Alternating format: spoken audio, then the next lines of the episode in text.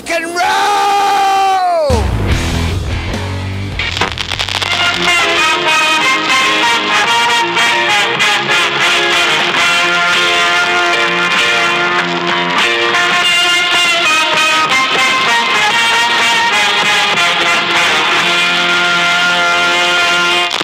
Art Jacob to America is presented by the good people at the Podbelly Network.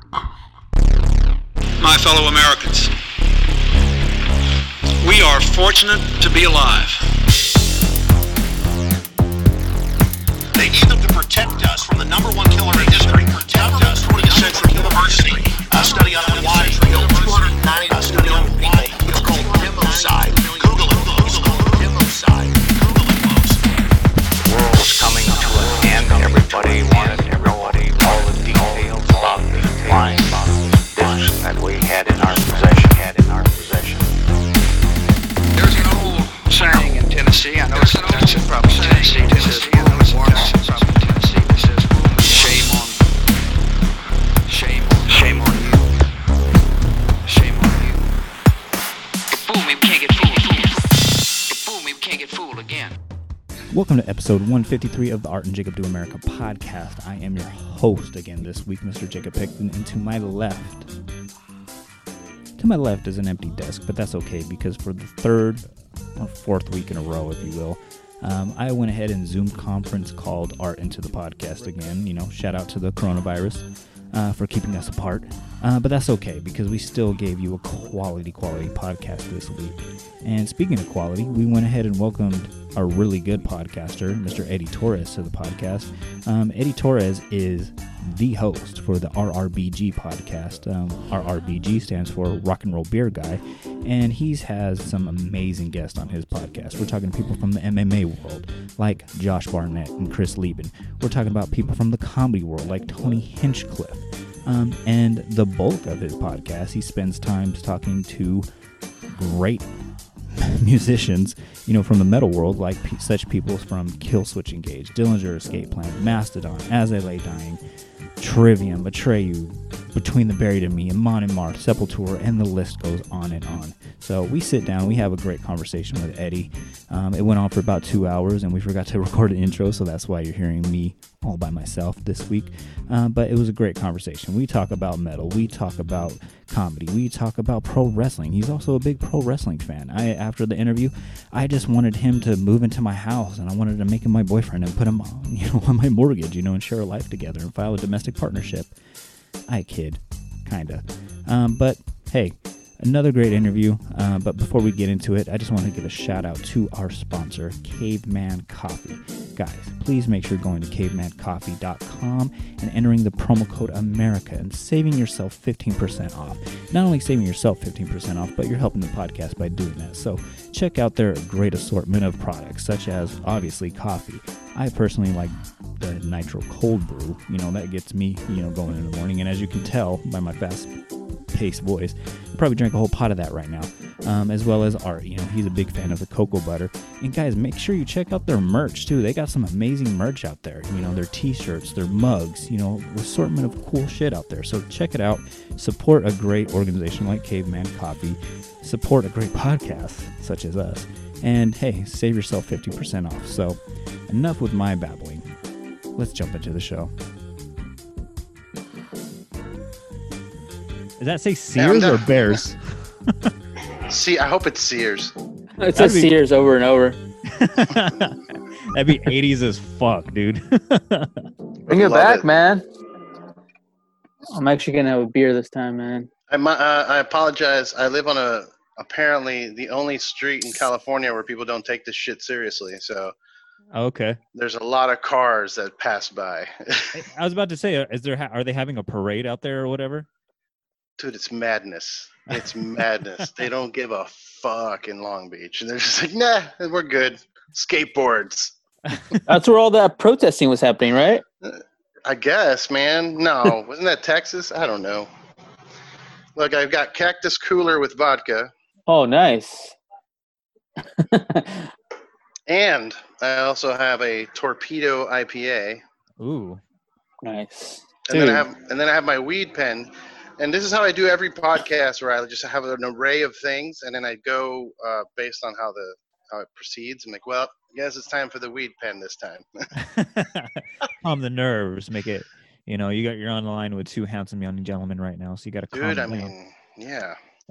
So how do you how do you guys want to do this? I mean, I was looking through your your stuff. You guys do like themed episodes with like murder cases, and you've got trivia stuff.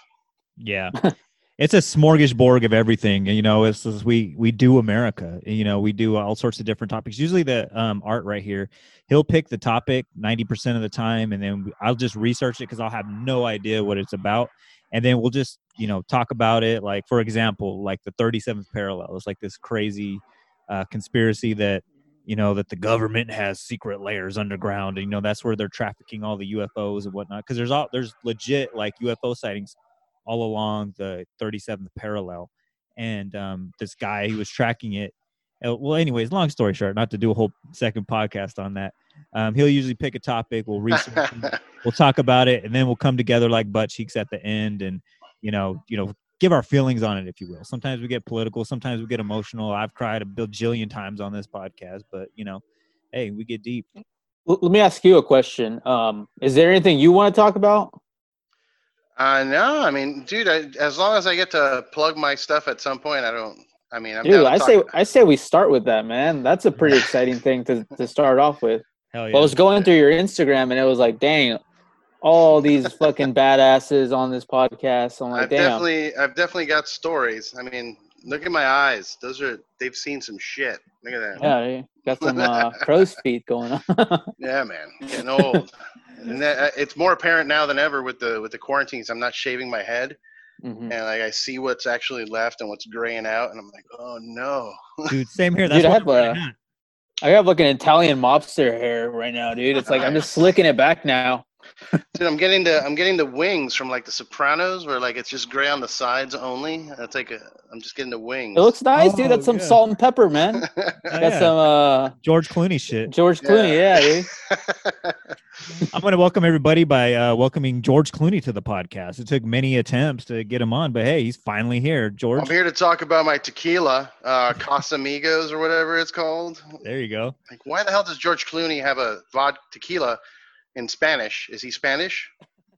I don't know. He's kind of Spanish. He has a tequila? Yeah, dude. So check this out. It was funny. I I don't not to like jump in or whatever, but no, I'll go for it, man. Yeah. There's a I used to sell beer to liquor stores. And there was a a, a really ghetto liquor store in Miami, like the hood. This is where go they go to buy, you know, blunt wraps and condoms and like the dick pills. And uh But for some reason, the, the, the owner of that liquor store was convinced that George Clooney was going to show up and do a free sampling of his tequila at his liquor store. I'm just standing there with my clipboard like, say what? And he's like, yeah, dude, George Clooney's coming. He's going to stand here and he's going to give out free samples. I'm like, there's literally a half-naked crackhead right over there looking at your blunt wraps. I highly doubt George Clooney is coming in here to sample out tequila, man. He's like, no way, bro. The distributor said that was going to happen. I'm like, okay, okay, sure. And then from that would behind, only happen in L A. West Hollywood, maybe? Yeah, just because L A is like one street is full of like homeless people, like peeing everywhere, eating their own poop. And then yeah. like right across the street is like the fucking like Oscars are going on. Right, but that's that, that's here in L A. Like in Miami, yeah, yeah. no, no, Miami's like, what the hell are you talking about, dude? You might get Ricky Martin if you're lucky, right? Was he Puerto Rican? Just say it, man. If he was Puerto Rican. Maybe a Ricky Martin. Uh, no, no, dude, there would be no one. Pitbull, maybe. Pitbull might show up. Pitbull might stumble in drunk at two in the morning. Pitbull has something, some kind of Cavassier or some kind of something. He's got a liquor well, of some sort. The funny thing is, like, okay, so like. Metallica has that new like blackened bourbon or something like that, mm-hmm. and it's like doesn't. I don't want to like be a jerk, but doesn't James Hetfield have like a drinking problem? And he's been. Hey man, it's money, dude. It's merchandise. Yeah. I was just like, man, what are you guys doing? Like, clearly your lead singer has an issue with substance abuse. Can we just like yeah. not, not do that. Sell everything? They just need to do like Metallica condoms at this point. I mean, they could do Metallica what? Caskets would be good. Oh, I would. I would use Kiss that. Does that. that. Kiss has yeah. caskets. God damn, that's how you know you've embraced the old age of your band. Hey, uh, yeah. check out our website. We got shirts and caskets. Rockers, walkers. They should have a Metallica walkers. Walkers with the special tennis balls, but they're black and they have like the KISS logo on them. You know? Hell yeah. Count me in, dude. As long as Medicare covers it, dude, I'm all about that, dude. I'm the biggest Metallica fan of all time. I don't, I don't see why we wouldn't cover it. Oh my Dude, God. Really quickly, before we get into any topic, man, I'm super jealous because I see that you're down at Grill 'Em All all the time. And I'm just like, God damn it, dude. That is like the best burger place in L A. Like, oh, yeah. I would say even in Southern California, Hodads might have something to say to that. But God, dude, that's like one of my favorite like places to pick out ever. I'll take it an extra step and I don't give a fuck. I like them over any joint in the U S. Like, I've been around. I've traveled. I've done a lot of touring. I've been to Kuma Burger. Kuma Burger's great, but Grill 'Em All in the U S is one of the best burger places, hands it's down. Just not, a, not only does it set the atmosphere by, like, you know, like everything's like heavy metal themed, which like I'm we're all about. Like, we've done two episodes just about like our journey finding heavy metal or whatever. Um, but they also yeah. like embrace pro wrestling. Like, I believe Dolph Ziggler has his autograph on the menu. Like, everything. You know, the Metallica burger is like A K A the Hollywood Hulk Hogan. And it's just like, you, to me, like growing up in East Bakersfield, not many people are into heavy metal and wrestling at the same time. You're like a magical unicorn, if you will. So to find like this magical place where everybody just conglomerates is just like heaven on earth for me, you know, because like you look on the menu and you're like, oh my God. And you look at the ta- the the T V and, you know, they got the W W E network playing, you're watching like old Jake the Snake fucking matches and shit. And it's just like, It, like every time me and this guy go to L A, like we make it a point to stop by, you know, Alhambra first, you know, load up yeah. and then just like go on to whatever concert or, you know, fucking the Getty Museum or whatever we're going to be doing in L A. Like, it's just like a must stop place to go to Grill 'Em All. Dude, and they have uh, that Deftones beer on tap right now. They have that Phantom Bride on tap. Hell so. yeah. Hell yeah. That's Dude, rare that- to find. Those dudes are amazing. I um I met them through Dave Witte of Municipal Waste. So like uh, many years ago, I was working for Cigar City Brewing, and the, the V P was like, "Hey man, I need you to send a couple cases of this beer to a concert, and I know you like metal, and Municipal Waste is playing. Can you deliver these cases of beer?" I'm like, "Yeah, yeah, yeah, yeah, yeah, dude, totally. let's let's get this going." And uh, show up, watch the show, whatever. And Dave's like, "We need to go to Grill 'Em All. They have a burger with my name. They have a Witte burger. And it's delicious." Yes.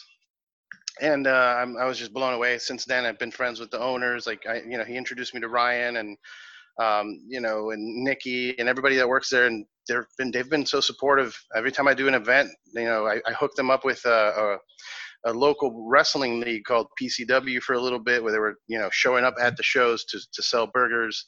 Um, you know, I brought Josh Barnett in, and they were like, "Let's do a Barnett burger." And we just sat there and, you know, like, "What do you want in a Barnett burger, man?" And wait, wait, wait. I got to ask, did you guys smoke weed beforehand to figure this out? Because I feel like every time I look at their burger of the month, I'm like, somebody's got to be smoking a pound of weed just to be figuring this shit out.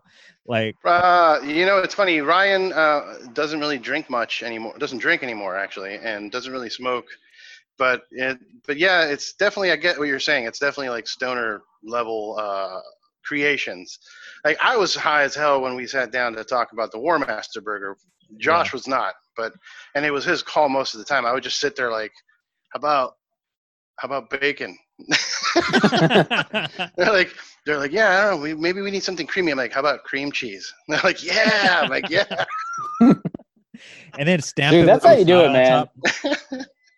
The uh, the Napalm Death is like, you know, when like they ask you that question of like, what what do you want your last meal to be? Mm. Napalm Death with their uh, is it the primate fries? Is that what yes. they call theirs? Yes. Yeah. That's that's my like last meal that I'm like, done. Give me you that. You know what? I really enjoy their. They have a, a high on high on fire burger, but yeah. you can get you can get it on the fries. You get high on fries, and it's just mm-hmm. fries covered in buffalo chicken and blue cheese and. Oh good, shit! Good lord.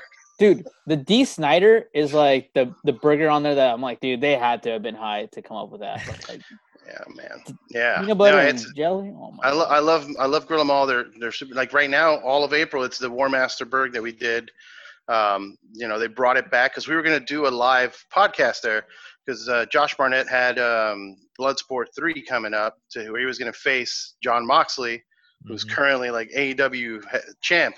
So it was like a really big deal, and you know, the, it was great to see it all kind of come together. I'm like, great, we'll do a live uh, watch party like we did last year, and we'll have the burger, and then you know, we'll get some sales. But all of that shit got put on hold because of the coronavirus, man.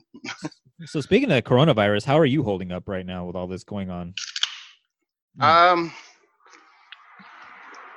I gotta say, dude, I'm lucky. Uh, I've been very fortunate that uh, hard work pays off, because um, I'm, I'm able to work, I'm able to make money, and I'm able to keep doing stuff like this and doing the podcast. Good. And uh, so I'm good. The only thing it's, you know, the first few weeks, the first three weeks, I was like, yeah, this is great. Uh, time off with my lady, you know, with the wife. I get to catch up on T V shows and video games. But I didn't realize that I was going out every weekend, either to a, a wrestling show or to a concert, or, or to hang out with somebody that's in town. And, you know, it started hitting me like, oh, fuck, I need to get out of the house, man. Uh-huh. Yeah. Yeah. Like, I'm good, but I'm financially good. Uh, health-wise, better than ever. I've actually been working out. I got some kettlebells, so I'm just, you know, as I'm working here at home, every time I take a break, before I, at the office, I would have to like, oh, I'm, it's my break. I'm going to go outside, maybe get a snack. Mm-hmm. Now that I'm home, I'm just like, oh, it's fifteen minutes.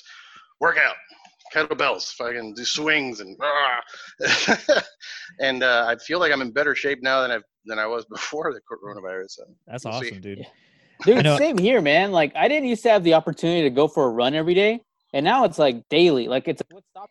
Go out. There's nobody out there. I go to the middle of the woods and just go fucking. Well, we have a little.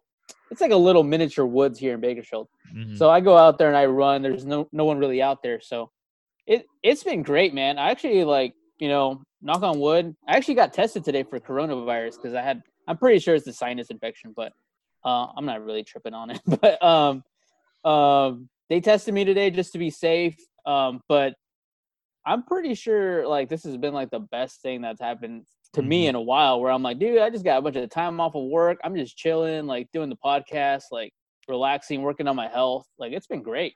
Mm-hmm. And I just had a baby too. So, I mean, yeah, so I get to stay home and get paid for it. So, and I get to see him, you know, every little, every little coup, every little advancement, you know, and it's just, it's amazing to see. And then is this like, your first baby? Oh yeah. Yep. Did, did it change you completely? Like they say, where you're like, nothing else matters now. Yes. And no, like everybody always talks about like, oh, it's such a magical moment. And like you, you, like, I'm still waiting for like that transition. Like, I still feel like everything's the same. And I think a lot of it is because I waited, you know, I'm thirty-five years old, and in Bakersfield, that's really old to have a kid. Like I, like I'm ready to file for Social Security benefits at this point, but Um, no, I feel like I, everything since graduating college has been leading to this moment. And like, it's just like, hey, you know, I got my house, you know, I'm financially secure. Um, you know, he doesn't want for anything. So it's like one of those things where like, it's like buying, you know, that sports car of your dreams, and you're just set, you know, ready to go. So I feel like I've been, I've been in this mode for a couple of years now. So it's just, it's just putting everything like I've been pre- preparing for into practice. And, you know, it, the one thing I will say though, is just, it kind of makes me less angry because you, you come home and you see your child, you know, you see him smile or whatever, and it just kind of melts your heart a little bit. So in that respect, yes. But you know, for the most part, it's not one of those like, oh yeah, I used to go partying and clubbing and whatnot, and now, you know, I'm just glad to stay home. It's just like, no, I've always been like that. You know, it's just now that like I'm a little dude right next to me, and I'm like making them watch like SmackDown and Monday Night Raw, getting them into it. That's awesome, man. That's awesome. I mean, I, that's kind of the dream, I guess. If, if uh, like, I don't really, I'm not looking into having children yet, uh, but I did raise like my siblings, and it's a, it's a, I, I was there for the whole experience, like the diapers and vomit and piss and shit at four in the morning. So I just kind of want to skip all that now and just go into the, hang out and let's watch wrestling. And yeah, let me teach you about Thanos and uh, the, the Avengers. Yeah. I think that's, I don't I'm excited for Jacob for when his kid gets to that age of like eight, nine. Like, I feel like that's the, the age where like they really start developing like what they're into. Mm-hmm. And that's going to be pretty fun because even if it's not like exactly what Jacob's into, like if it's like, oh, fuck wrestling. Mm-hmm. Like if he goes into like a different path, if he's like, oh, you know what? I'm really into like fucking painting. Like I just want, I just want to paint everything. Like, or whatever kids are going to be into in like two thousand nine or whatever, or two thousand twenty-nine. Yeah, there you if go. We're still, if we're still alive by then, I don't even know what's going on in the world right now, but uh, that's going to be fucking dope. I'm excited for Jacob. Like that's going to be sick. Mm-hmm. And that, to be honest with you, that's how I got into wrestling is when, you know, my dad was around. Like, I remember, like, my first memories is just him, be, you know, sitting on his lap. Like, he's half drunk as fuck.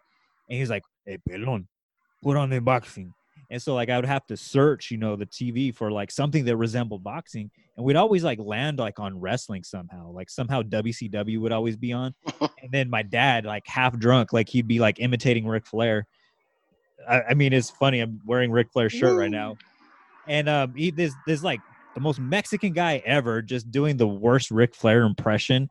And it's like Art was saying, like, I hated W C W. But when W W F came on, I was like, okay, I'm all about that. Because I was a fucking Hulkamaniac. I was grabbing, you know, the bedside, you know, doing the Ultimate Warrior shake and whatnot. But, um, yeah, I hope it's something like that. Like, hopefully, like, he's into cool shit. Well, I mean, it's up to you. You're the one exposing him to most of it and trying mm-hmm. to control most of whatever he's exposed to. But I remember being, I met, I met Hulk Hogan and Macho Man when I was a kid, dude. Oh shit, dude, it was insane. Like I, I don't, I remember my age, maybe uh, I want to say like sixth, sixth grade. So whatever that age is, uh, my buddy invited me to some. It was like a boat thing, like a boat club, a yacht club. And uh, he was like, yeah, my, my family's doing this yacht club thing. And I was a poor little Hispanic kid, and he was a rich white kid. And I was like, I was like, yeah, bro, let's go to your fucking boat thing. I'm down. And uh, we get there. There's free food. He's like, yeah, just get food, get some whatever, get a soda. And then I remember just they're like, come, come to the pier, come to the pier. And I go to the pier, and I look over at a boat that's coming in, and it's Macho and, and Hulk on the, the tip of the boat, whatever you call that. And they're just kind of like waving at people and like posing. If I can, I'm like, what the fuck is happening? And they just, they jump off or whatever. They're saying hi to everyone. They come up to me and just give me like a handshake. And it was like a tiny little hand and this massive yeah. hand. Like, ooh, I'm like, oh, oh. The mega powers exploded in your pants. Oh my man. God, dude. It was so crazy. And then, you know, you find out that Hulk's a racist. Everything else is shit, but What's no, I still, you know, like it's hard. It's it's weird, man. Like I'm not racist. I obviously uh, I'm against it, but but st- like, how am I supposed to like not appreciate the Hulkster, man? Like, yeah, it's one of those things hard, where man. It's one of those things, and you, another thing that you're into as well that um, I kind of connected with you on on your podcast is you're, you're really into the Store Horseman uh, podcast. Um, mm-hmm. Art and I, we went to pretty much all, we've been to almost all of their um, live events, and um, Chris um, Burns, he was talking about that as well, where he's just like, yeah. you know, you can love the character of Hulk Hogan, but despise, you know, the actual person. The person, like, right. Yeah. Yeah, and I mean, yeah. that's how I kind of look at it, because you can't help but be drawn into like those old eighties, you know, promos of, you know, you know, Hulkamania, running wild, say your prayers, eat your vitamins. Macho Man slapping Elizabeth around, you know, like I love that story, dude. Like to me, Macho and Elizabeth was this like beautiful thing. And, mm-hmm. you know, that whole wedding scene when I was a kid, like that was, that was in my brain. And that's why I love Jake the Snake so much too. Cause like I loved Macho and Elizabeth, but then like the whole Snake in the presence, like it was mind-blowing, like that yeah. to, as a kid obviously uh, you know, looking back at it, I'm like, holy shit, he was uh, slapping her. Yeah. Domestic violence on live T V, you know. And you Whoops. You're so did you see that Dark Side of the Ring? Yeah, dude, that was great. uh, yeah. that shows that show's been killing it. um, I watched the Benoit one recently. Was rough to mm. watch, dude. Yeah, I, I had a hard time getting through that one. Lots of tears. But yeah, talking about the Store Horsemen, dude, I love those guys. Um, you know, they're they were so welcoming uh, for a while. Like I've been, you know, I was I was listening to like five or six different wrestling podcasts at the time, like Wade Keller and Jericho and Stone Cold, all that. And they were starting to bore me. Like Wade Keller was starting to bore the fuck out of me. It was just the same Roman Reigns and blah, blah, blah. I'm like, okay, dude, good. I'm I'm fine. Um, yeah. And then Store Horseman had characters, and it was funny, and there was comedy, and uh, you know, mm-hmm. I started reaching out to them. Like I would just comment or whatever, and then little by little, you know, message one of the dudes, a couple of the dudes, and Johnny ended up coming out to my Bloodsport two event that I did at Grill 'Em All. Uh, Johnny, the the enforcer, and uh, yeah, he showed up. We sat down. I, you know, I'm like, hey man, jump on the stream, and we just streamed talking shit for a while, and then afterwards, he's like, hey, come to the store. I'm like, yeah, I'm definitely going to the store. And I, you know, that was the first place I went to when I moved to L A from Miami. Mm. The, the the the first, like, we were picking up my buddy from the airport. Like my my wife and I arrived first, and then our roommate arrived after. So we picked him up and just went straight to the comedy store to watch like Rogan and Tony and a bunch of the dudes. Mm-hmm. And uh, so I've always like that uh, ever since I was a little kid. I grew up on Carlin and fuck, you know, Eddie Murphy and um, even Martin. I remember going to the theater as a kid, going to go see Martin Lawrence as like the movie he put out that was like rated R. You can't Black Knight. I forget what it's called. No, not Black Knight. Black Knight was like ninety-seven, dude. Oh, yeah. This was like a stand-up special that he did, and it was like rated R. And oh, could... Run Tell That? Maybe that. Yeah. yeah. You know, like, it's I... funny you bring up Martin Lawrence. I just heard like this really elaborate thing about how Martin Lawrence is like a jerk in real life. And, like, I'm sure he is. Really, I'm sure really he is. Mean to comedians. Like, he'll go up to comedians and be like, I don't even know who the fuck you are. And then just like walk away from them like, oh, geez. Dude, but it's anyway, an in- sorry. No, no, it's an interesting scene at the store, man. So, you know, a- after that night, we did the Bloodsport two. Uh, Johnny introduced me to Tony, and like we all just went to the back room and started smoking, and and just kind of like a it was a process of just like, hey, come on back, and then I'm standing around as Rogan and and and Callan talking shit, and oh wow, you know, I see this big like group of people uh, just smoking a blunt, so I walk over there. I'm like, I want I want to hit that. And it was like Chappelle and his people and fucking, uh, oh, I forget his name right now. The skinny white dude that, uh, that does, that did a lot of his writing. Um, oh, Neil Brennan? Yeah, Brennan. Yeah. Sorry. Yeah, yeah, yeah. So it was Brennan and, and, and, and Chappelle and, and Donnell Rawlings and a bunch of the dudes. And I'm just like, oh my God, what am I doing here? Yeah. I don't belong in this circle. I'm not a, a, a, a you know, a stand-up legend. Or comedy legend by any means, but dude, it just hung out and and got to know everybody, and it's just been little by little. Like I was on an episode of Store Horseman, you know, and yeah. I started off as a, a, a just a fan or whatever, but then they started coming up with Storcade, and I, Tony grabbed me. He's like, "If you have any ideas," I'm like, "I have a million ideas. Let's go, yeah. Let's fucking go and do this." And standing in the in the in the comedy store, like main room. I have pictures of just the ring being built out for Storcade, mm-hmm. and me standing there like with, with Enzo and, and you know the Lucha Brothers. Tony grabs me. He's like, "Hey man, you speak Spanish?" I'm like, "Yeah, I speak fluid Spanish. I'm Cuban." He's like, "Cool. We need you to handle the Lucha Brothers." I'm like, "Yeah, yeah. Totally. Oh wow. Totally. Whatever you need." Just run back there like, "Hey, what's up, guys? You're good to go. What do you need? Water?" And they were like, "We don't have a bell." I'm like, "What do you mean you don't have a bell?" So I'm like running around finding a, I found a, like a champagne container, one of those metal buckets where they put the champagne in. Yeah. And I was like, does this work? And you hit it with a spoon and ding, ding. I'm like, yeah, that sounds like a bell, right? Let, fuck it. Let's go. And then finally somebody's like, oh, well, we'll just run an M P three of a bell. I'm like, or that.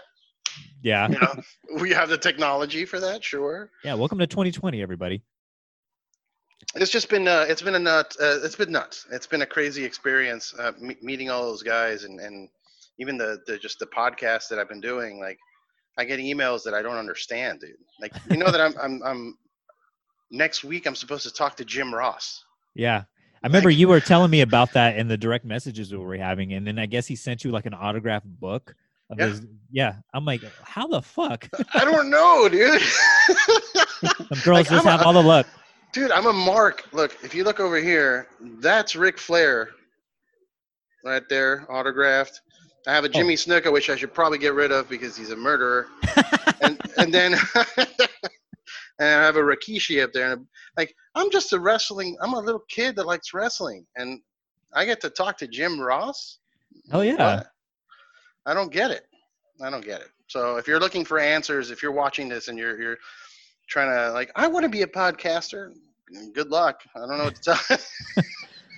That's one of those things too. Like I was um, pretty much stalking your website, looking at, you know, like the beginnings of your podcast. Cause I was like, hey, for, for us, like I remember like our, the beginnings of our podcast, it was just this guy and me on my leather couch with a non-working, you know, A C in the middle of July, I believe like two thousand seventeen, just sweating on each other on an old rinky dink ass fucking U S B mic. And I'm like, okay, I want to see, you know, um, how Eddie started his podcast. And you pretty much just started right off the bat with like some hitters. I mean, you've had everybody from, you know, Killswitch Engage, Dillinger Escape Plan, Mastodon, As I Lay Dying, uh, The Melvins, Thursday, Pennywise, three T, John five. Oh my God, Trivium. I mean, like I'm getting dry mouth just saying all of these names. And it just seems like week after week after week, you've had nothing but hitters, I believe, since two thousand sixteen. Yeah, man, I've been super, super lucky. Uh, honestly, there's no secret. It's not like I sold my soul to the devil or what. Like, I, you know, I, I spent a lot of years. I spent ten years in a band, uh, singing in a band, touring, putting out records. No, no, no. Like you, if I tell you the name of the band, it doesn't matter. You wouldn't even rem- like know what it is. Like, December, and you're like, oh, oh, okay, December, like deceiver. Like they, people don't. It doesn't register, but that's fine. Like. All that work though, those ten years of meeting people. Like I remember seeing Mastodon at the Culture Room and when there was no one there, there was like fifteen people. Wow. So, you know, like as time progresses, these are all things that are like work that I put in, like connections and people that I've met and, you know, just be nice. And, um, I, one day, one of my buddies was just like, hey, you, you go to all the concerts. I would show up to every concert with a cooler full of beer. Because I knew these dudes, and they're like, hey, you you like craft beer, so let's uh, drink. I'm bringing some bottles, and we would just hang out and drink. So they, he, my buddy's like, you're the rock and roll beer guy. I'm like, okay, sure. And then one day he's like, you should start a podcast and call it the Rock and Roll Beer Guy. I'm like, but that's so cheesy. And he's like, exactly. That's what you need. You need some, you know. It's like W W E. Like we know, we know it's cheesy, but it works. Yeah. Like, you know. I mean, Dwayne Johnson is literally named after a fucking piece of gravel. I mean, come on now. Like, and he's the most the over- Rock. Yeah. Like he's the most over thing in the world right now. I mean, for Christ's sakes, my kid watches Moana on repeat over and over again. And welcome. Yeah. Yeah. I sing that in my sleep now. You know, like. It's the stupidest thing that gets over. And the same thing with our podcast. I mean, I believe, you know, speaking of Mastodon, one of the original names was going to be Mother Puncher for this podcast. And I was just like, I was God. sold on that, dude. I was like, you know what? Let's go with Mother Puncher just because it makes no sense. I was like, let's just do it. I was like really, really hyped on it. And then I think this name had come up before the Art and Jacob Do America podcast. Yeah. Like it just came up. It was a Beavis and Butthead reference. And I was like, yeah, you know what? Let's just fucking roll with this. Yeah. Yeah, and dude, it, Ma- Mastodon uh, Mother Puncher is actually a beer now. So you might have gotten sued by McKellar or something, yeah. You know. Yeah. They would have took our domain name and shit. Even though it's Mastodon's song, they might have, mm-hmm. the McKellar Brewery. It sucks, man. McKellar Brewing here in downtown L A closed down. Like it's been Oh wow. been rough for the beer industry. I got out just in time. Wow. Thankfully, uh, I, huh? Yeah, dude. This meeting has been upgraded. All right. Hell yeah. Uh, but uh, yep. Talking about Mastodon, I, I that was, you know, so I, I met, I told you guys how I met Witte, Dave Witte, mm-hmm. from Municipal Waste. And uh, we did epi- episode three together. And as as we were hanging up, I'm like, hey, man, you know, if you have anybody that wants to do the podcast, that'd be great. And he's like, what about Braun from Mastodon? I'm like, yeah, totally. Sure. Yeah, whatever. That's fine. Let's get him on. But um, the, I've told the story before. The, the whole way the podcast started was running into Adam D from Killswitch at the brewery at Cigar City. It was all through beer. I, I was out there. It was in March. We were setting up for the yearly. We do this once a year beer release called Hunapu. It's an imperial stout with vanilla and, and uh, chili peppers and cinnamon. It's like this massive beer. People would line up months in advance to get tickets just to go to this fucking thing and uh, and get the beer. So, but I was working at the brewery. I was in charge of just kind of organizing all the tables and making sure all the brewers had everything they needed, checked their their uh, keg, bo- jockey boxes, all that shit. And as I'm going around, like setting everything up the night before the event, I see Adam D at the at the tasting room. He's just standing there. And I look at my boss. My boss is like, "Yo, so we need to get these tables and this and that." I'm like, "Hold on a second. I think that's Adam D over there. I'm gonna I'm gonna go talk to him real quick. I'll be back." And I walk over and I'm like, "Hey, dude, you're Adam D." He's like, "Yeah." I'm like, "I work here." And he's like, "I love you guys. I'm such a big fan." I'm like, "Fuck you."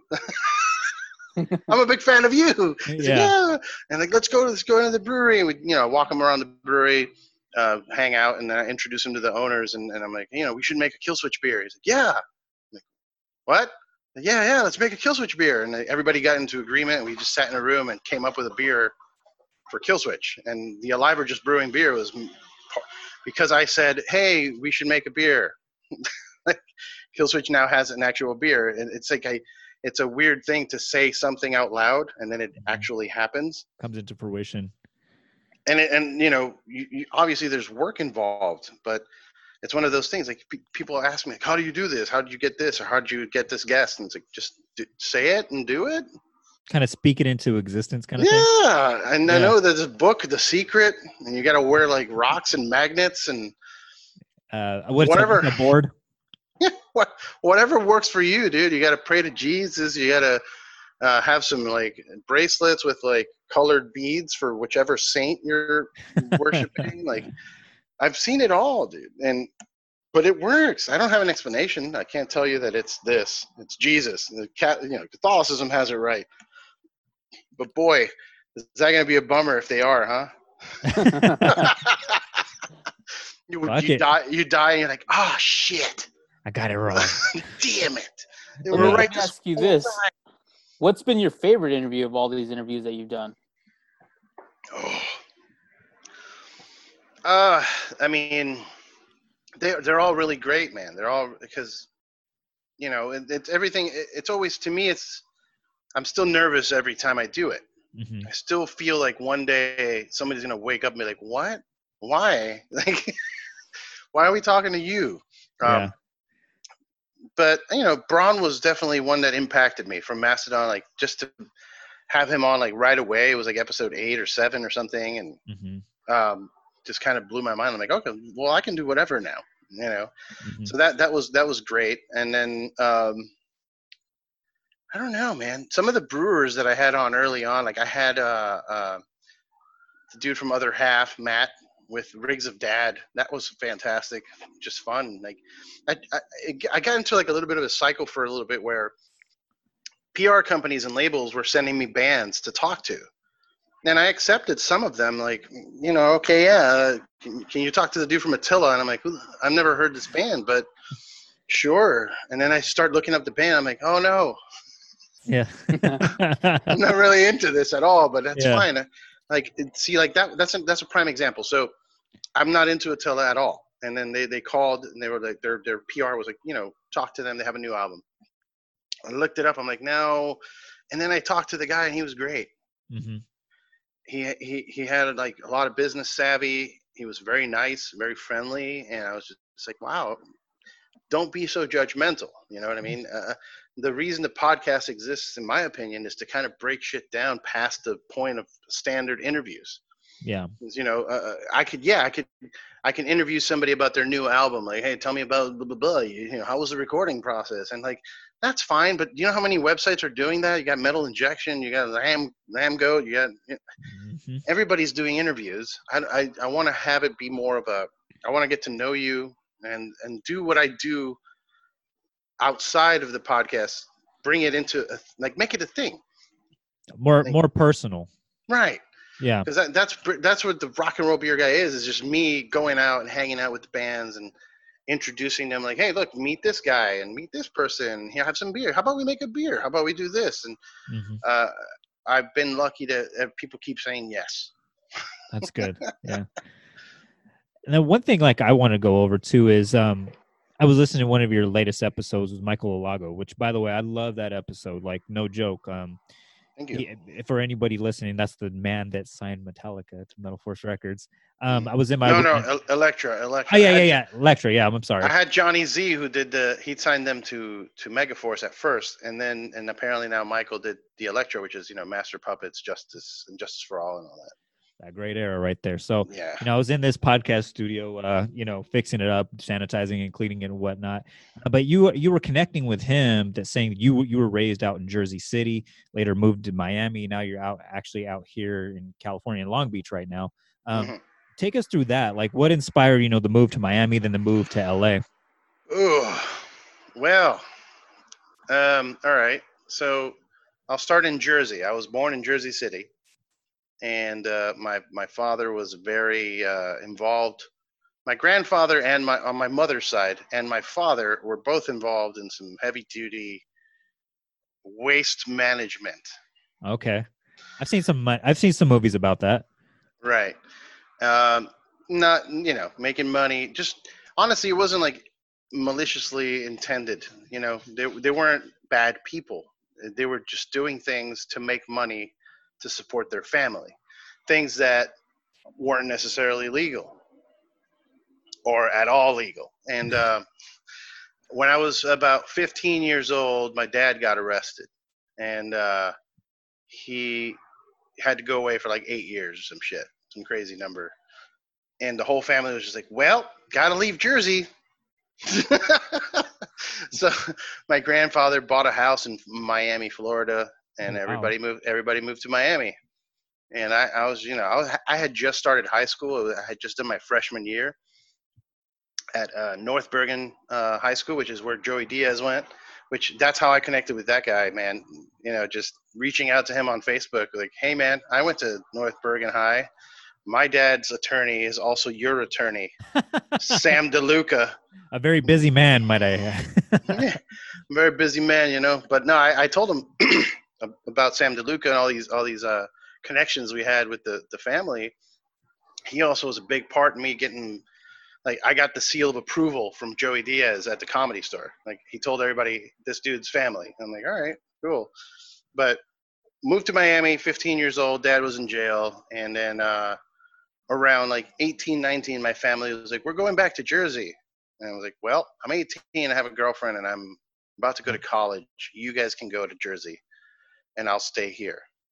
And I, I stayed in Florida, and the plan was to stay in Florida for a couple years maybe and then move from there. And I ended up meeting some guys that wanted to do music together, and I loved I loved doing, you know, I loved listening to music, so I was like, fuck it, I, I'd like to do it too. I was in a couple like cover bands and uh, you know, just shitty like local garage bands that we would just get together and make noise, and these dudes really seemed to have their shit together, the guys in DeSever. And I was like, ah, you know, I'll sing.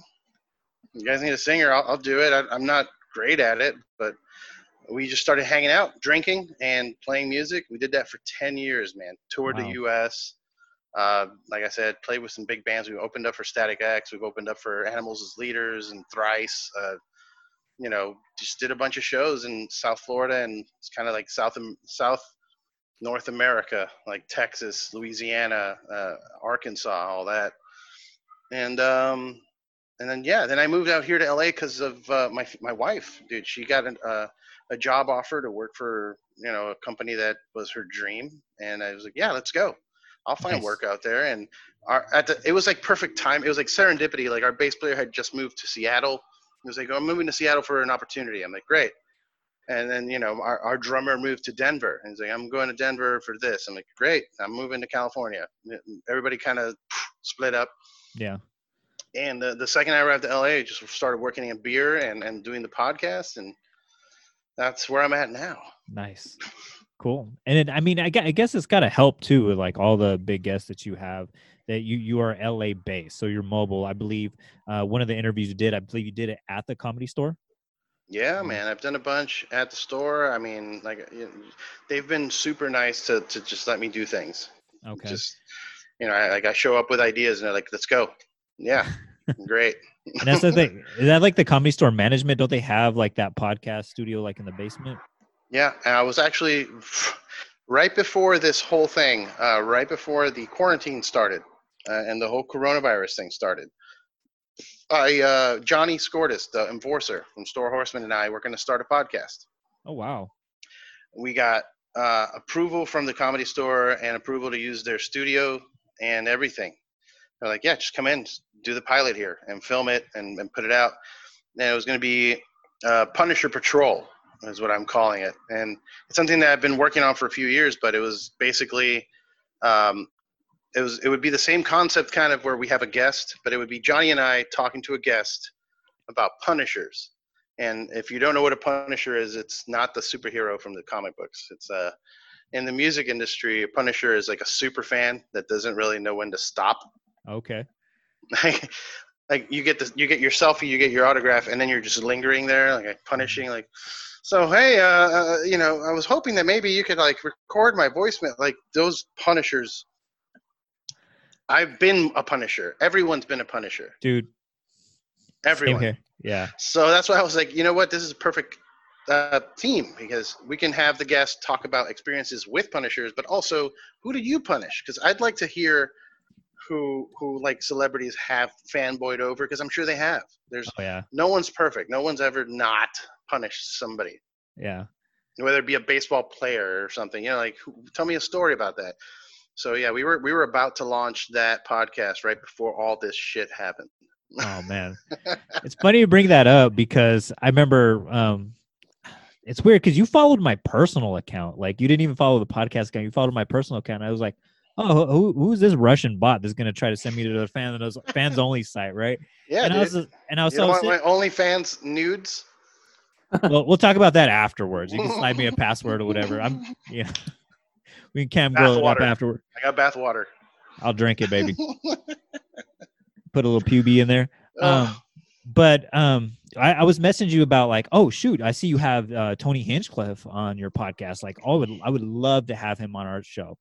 And, um, you know, you said, you know, hey, he was fortunate, you know, to be on your show because, you know, he said no to everybody else. And but I remember the first time I went to the Comedy Store, it was my birthday. And I remember looking at the lineups and I was just like, I was trying to find Tony Hinchcliffe because I seen him open up for Rogan when they came here to Bakersfield. And I was like, oh my God. And Art can attest to this as well. Like he totally killed it so much that it's just like Joe Rogan became irrelevant. Like I was like, holy shit, who is this guy? And you know, not to kill, you know, his bit, but like he, it was when he was talking about the three eye Raven and getting the slop top. Like yeah. I was dying. I was like, I have to see this guy at the store. Like I, I need to make a pilgrimage out to the Comedy Store. Just like you, you know, I've been a, you know, a, a fan of comedy since, you know, I since before watching Ric Flair on my dad's lap. So it's just like, I just need to go to this Mecca, just see what it's all about. And I remember catching, you know, uh, a set with Tony on there. And again, you know, the person that followed him after, you know, his set, like they, they couldn't even, you know, hold air in the room because he had killed it so bad, so good. So I remember, you know, I, you know, looking at the next comedian, I looked at my girlfriend, I was like, hey, do you want to head out? Like it was getting late. And she was like, yeah, hold on, let me go pee real quick. So I make my way out to, Uh, that, that that little bar area in the front of the Comedy Store, you know, there's like a bar off to the side and there's like mm-hmm. the O R right there.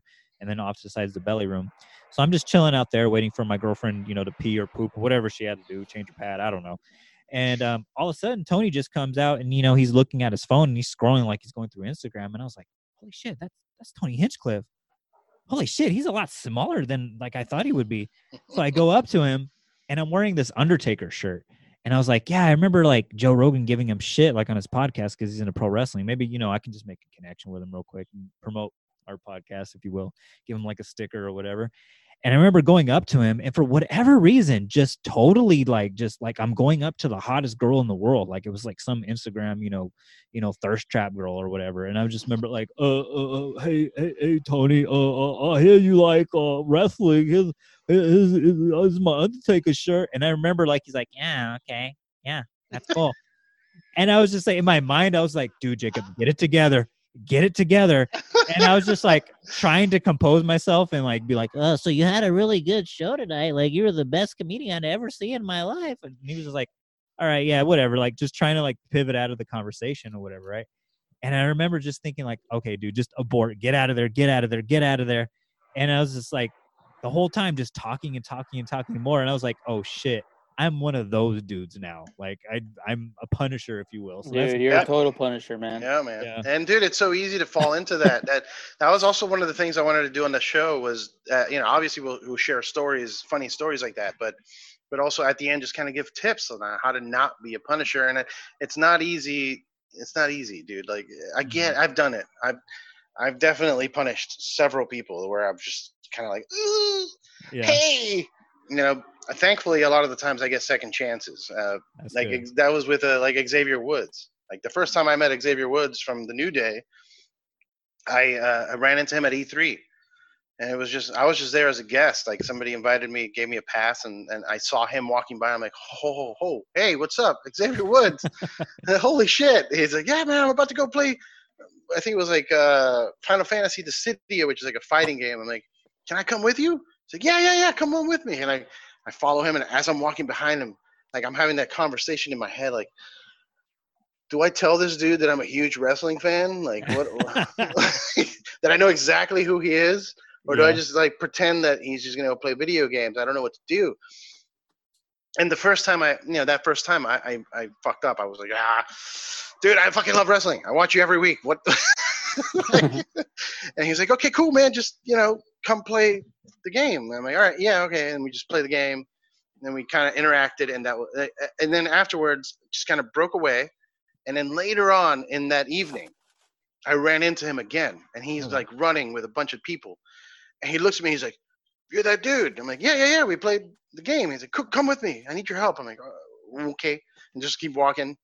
And uh, we walked straight into uh, the Square Enix booth. The guy who had done Final Fantasy fourteen, uh, Yoshi, Yoshi P, was just hanging out. And he's like talking to the guy. He's like, hey, what's up, man? I'm W W E, whatever. I came here to give you this belt. And he like gives me a bag, and I'm holding the bag. I'm like, what? And he just grabs a, a W W E championship out of the belt, out of the bag that I was holding. I'm like, whoo, okay. It's the Holy he, Grail. He presents it to the, to Yoshi P, and does this whole thing. It was this incredible experience. And I just kind of like got to be there by accident. And then cut two years later, I'm working for Final Fantasy, you know, companies and, and Square Enix, and doing the E three thing. And Xavier Woods walks in, and he's like, I need a coach. I remember you. Come on. And then and, and we just started talking, and, and I'm coaching him through this video for his Up Up Down Down website. Yeah. It's it's ridiculous, dude. I, I don't know how I keep walking into these types of scenarios, but I could just say that if you have something you want to do, go do it. Mm-hmm. Just go be there, be involved, be be in the center of a, of that attention, of that moment, of that, whatever it may be for you. You you like wrestling? Show up to wrestling shows and yeah. talk to people and be normal. Try to be normal. I know it's hard. Like I said, like I was trying to explain that, you know, I nerded out and just fucking punished, but you, you you can just be a normal. They're people. Everybody's just people trying to do things. Right. You know, and, and just be a, be a person with them. That's all I can say. And then speaking of Xavier Woods, um, because I was going to ask you if you uh, if you asked him about how was Paige. But um, come uh, on now, I'm respectful. Yeah, but, that would be the ultimate crossing the line to be like the yeah. old Punisher guy. But yeah, yeah, yeah, yeah, yeah. But with that said, I'm sure you saw, um, you know, because you're a mark just like me. I uh, sure you, I'm sure you've seen the newest news about Velveteen Dream. No, honestly, I have not. What's up? What, what did Dream do? Well, apparently, um, apparently, um, you know, okay, I'm waking up at six in the morning. I don't know so, what you guys are talking about, by the way. So I don't know, uh, I don't know either. So let's let's get some news. Yeah, we're gonna scoop the melts here, baby. Oh uh, no! Hey, come on, man! I haven't had my Store Horseman fix, but um, uh, apparently, uh, Velveteen. Velveteen Dream, you know, I was waiting for my computer to fire up this morning before I was teleworking, you know, and I was perusing through Twitter and whatnot. And apparently Velveteen Dream sent a very luscious uh, dick pic uh, to uh, underage person. But I guess now he's saying that his phone was hacked. Mm-hmm. Somebody was sending these out. So, um, yeah, not a good look for the Dream right now. Who is the Velveteen Dream? I don't even know who that is. It's an N X T wrestler. Oh, okay. He was just getting positioned for a N X T championship match with mm-hmm. Adam uh, Cole, baby. Him and uh, Finn are going to compete for number one spot against Adam Cole. Yikes. I guess we know who's winning that one, huh? Fergal. Dude, it's funny. Look, I love I love pro wrestling, but it's gotten easy to kind of see where it's going. Mm-hmm. And honestly, I'm not a big fan of the empty arena shows. Yeah, I was going to ask you about that as well. Like, I'm starting to feel myself disconnect a little bit, and I think a big reason why I was a big fan of the Store Horseman is because one of the episodes they were talking about, you know, hey, like we were big marks as children and we kind of fell out of love with it for a long time. And, you know, whatever, you know, their story was, whether it was C M Punk or Daniel Bryan and whatnot, you know, they got back into it. And I had the same story, you know, exact same reason. You know, you start to, to, to see what's going to happen, you know, six from, months from now. And if you can, if you can predict what's going to happen, what's the point of me watching, you know? And I feel like, you know, with these empty arenas, like, yeah, it's cool to see, you know, the theatrics of it all, you know, see them, you know, perform in, you know, the ring, do their art. Um, but at the same time, you know, that aspect of not having the audience there, it takes a lot from it. And you're just sitting there, you're just saying like, okay, I, I know what's going to happen with this storyline. So that's one question I was going to ask with, with you. Like how, how are you as, as a big wrestling fan? How, how, what's your feelings on this whole, even A E W, the whole empty arena shows that they've been doing? I'll give uh, I'll give A E W some credit. Um, them, they're they're putting people in the crowd. They're putting people there to kind of, you know, maybe five or six people, but it's something. There's noise. Mm-hmm. There's a ooh, you know, like there's there's that. That's something I learned at indie shows was that uh, the crowd, it makes all of the difference.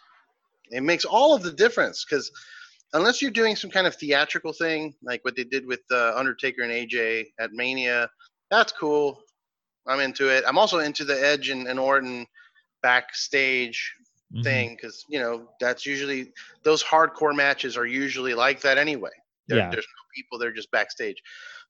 But the empty arena thing with no crowd, it's especially with W W E, it starts to feel extra fake. Yeah. You know? And – Uh, I was talking to Josh Barnett recently about it on the podcast that I think Bloodsport would have been a perfect thing for no audience because you just turn off all the lights, one fucking spotlight on the dudes, and they're going. They're they're hitting each other. They're fucking. They're re- you know wrestling. Like that's exciting, but but W W E is lends itself more to like a crowd participation. Correct. You know, the, the people clapping and cheering and doing the chants and whatever it may be. It just feels very, very awkward, and I don't care. And there's a and there's a, a, an increased number of squash matches happening now too, with A E W and W W E, where like I, I know that this guy isn't gonna lose. Like there's, there's some jobber, yeah. Yeah, you're building him up. Like oh, I'm not gonna watch that. Why am I gonna watch that? Why do I need to see Aleister Black do another j- squash? Like I'm, I'm good. Can we move on? Like, yeah. So it, I've been tuning more into W uh, to A E W because um, having some people there is just fun. Um, they're they're they have more interesting stories with, with like Matt Hardy and Jericho. I think it's it's more interesting than whatever the fuck hilarious. Braun Strowman, you know. Yeah. Like I, I love Braun Strowman, but like, okay, cool. Like we all know that wasn't the impl- the plan. We all know it was Roman. Yeah. And then the coronavirus fucked everything up. So now we got Braun. It's like, well, who's he going to drop it to? The back to the Fiend, so that then Roman can take it from the Fiend, and Roman can be this awesome, unbeatable Samoan Superman. Like. Which was the whole point of Goldberg, you know, winning it from the Fiend. It said so nobody, you know, didn't boo Roman, you know, when that happened at Mania. So it's not, it's not exciting. I don't care. Uh, I, I, I'm, I'm sad actually to see that they're going to definitely eventually give it to Roman and ruin the Fiend. Um, it's not exciting. I love the Fiend, dude. I'm not even a wrestling fan, and I love the Fiend. Yeah, I'm sorry if I'm going too marky. Sorry. Oh no, no, no, totally. So I'm, I'm kind of Jacob's a huge wrestling fan. Maybe I should clarify. I'm not really that into wrestling, but okay. The Fiend and um, Aleister Black. Aleister Black. Those are like the two dudes that I really like. That and uh, who's that girl? I'm, I'm not that big into it. Bailey. Um, no, not Bailey. I don't even know who that is. Oh, Bailey. Yeah, yeah, the hugger girl. Yeah, she's cool. But she's, um, she's evil. She's evil now. Yeah, she's, she's evil now. Hugging. Oh, she's not hugging anymore. Oh, never mind. I'm not with that. I'm not with evil, dude. Yeah, now she's got some I'm weird haircut. I'm trying to stay good with the Lord right now, so I'm not trying to go. uh, no, uh, what's her name? The girl that just won the championship, the won the um, WrestleMania last year. Oh, Becky Lynch. Yeah. Becky Lynch. Yeah. I'm over that. Like I was into the the man thing for a little bit. And like when it was really hyping up, I'm like, all right, you know what? I can get behind this. This is cool. They're actually giving her props. They're giving her like, you know, Mania headlining spots. Great. Mm-hmm. And then it kind of just started like, well, now what? Yeah. To be fair, I watch wrestling like once a year. So it's Aww. not like I'm not, I'm not like I'm keeping up. But The Fiend's dope, man. That mask is dope. Mister Black is dope. Any I mean, any any wrestler that's working with Code Orange, who I fucking love, mm-hmm. is like, I'm right there with them. Dude, that was sick. You watched that that takeover then, right? With Aleister Black coming out with Code Orange. Like that yeah. was that was tight, man. Like I remember meeting those dudes uh, opening up for Killswitch. Like Adam invited me out to one of the shows. He's like, yeah, Code Orange is opening. I'm like, what? All right. And and I remember after they played, we hung I was doing the the side stage thing, just hanging out, you know, as Killswitch played. And it's the, the band, just Code Orange dudes are just there. And I'm like, with my pen, just like, hey, man, um, you want to hit some weed? Like, yeah. I'm like, all right. So moral of the story, bring beer and bring a weed pen. That's that band that I keep being a punisher for, man. Like, I, I run into them a lot. I've been down with them for, like, since they were Code Orange kids. And, oh, like, nice. and like, every time I run into them, I just make an ass of myself. I'm just like, I think you guys are dope. Oh, you man, I can't wait.